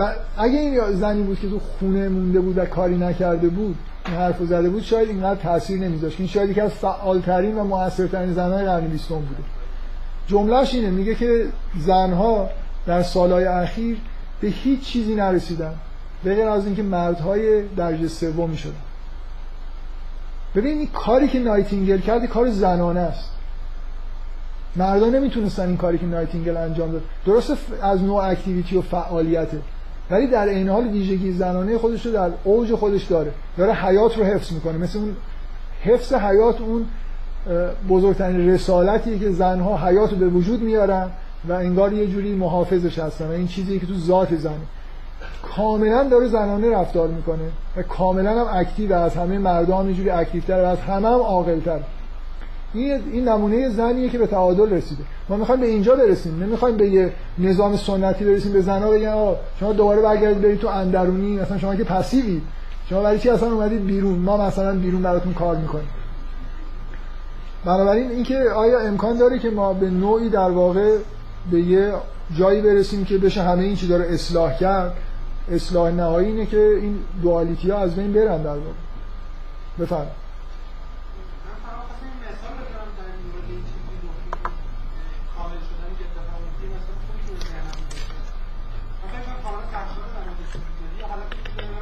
من قبل از اینکه یاد داشته دستم برسیم میخوام بگم وقت تموم شد. خب بگید ولی سوال آخر باشه. یه حالتی میشه دایا دیوایگی میشه دیگه، یه نفر میخواد شخصیت یه نفر دیگه رو این جذب شخصیت یه نفر دیگه بشه. حالا نشون شده که تفاوت تفاوتی هست، یه همچین حالتی توی دختر تو سن پایین وجود داره و تو مرد تو سن بالا وجود داره. یعنی زن هرچی به سن بالاتر میرسن بیشتر بیشتر مستقل باشن، مردا تو برعکسش برعکس میشه، یعنی استقلال به سمت جذب جنسیتی سیف. ولی حالا با توجه به اینکه خب اکثر آدم ازدواج میکنن و ازدواج حداقل یه مقدار این کامل شدن و همراه داره، میشه مثلا نشونه همچین چیزی باشه. آره چیزی که شما دارید میگید به نوعی تایید این حرفه که رسیدن به حالت تعادل اون چیزیه که قرار اتفاق بیفته. حتی اگر روابط خیلی خوبی هم بین زن و مرد ایجاد نشه، مثلا یه چیز جالبی که یونگ میگه، یونگ میگه که نیاز به عشق برای رسیدن به تعادل بیشتر تو سنین پایینه و یه مرد یا یه زن ممکنه، احتمالاً شاید شنیده باشید که یونگ روی این سن چهل سالگی مثل آدمای سنتی خیلی تاکید داره. میگه بعد از گذشتن از اون حالت پختگی ممکنه بدون اینکه عشقی به وجود بیادم یه مردوزان به یه تعادلایی در درون خودشون برسن. به هر حال با افزایش سن مطمئناً بعد از دوران بلوغ یه جوری به تعادل نزدیک میشن. خب خیلی ممنون. من دیگه بدون نه دیگه نمیبخشم. بذارید من از من از اینجا بذارید از اینجا بیام پایین بعد سوال کنید.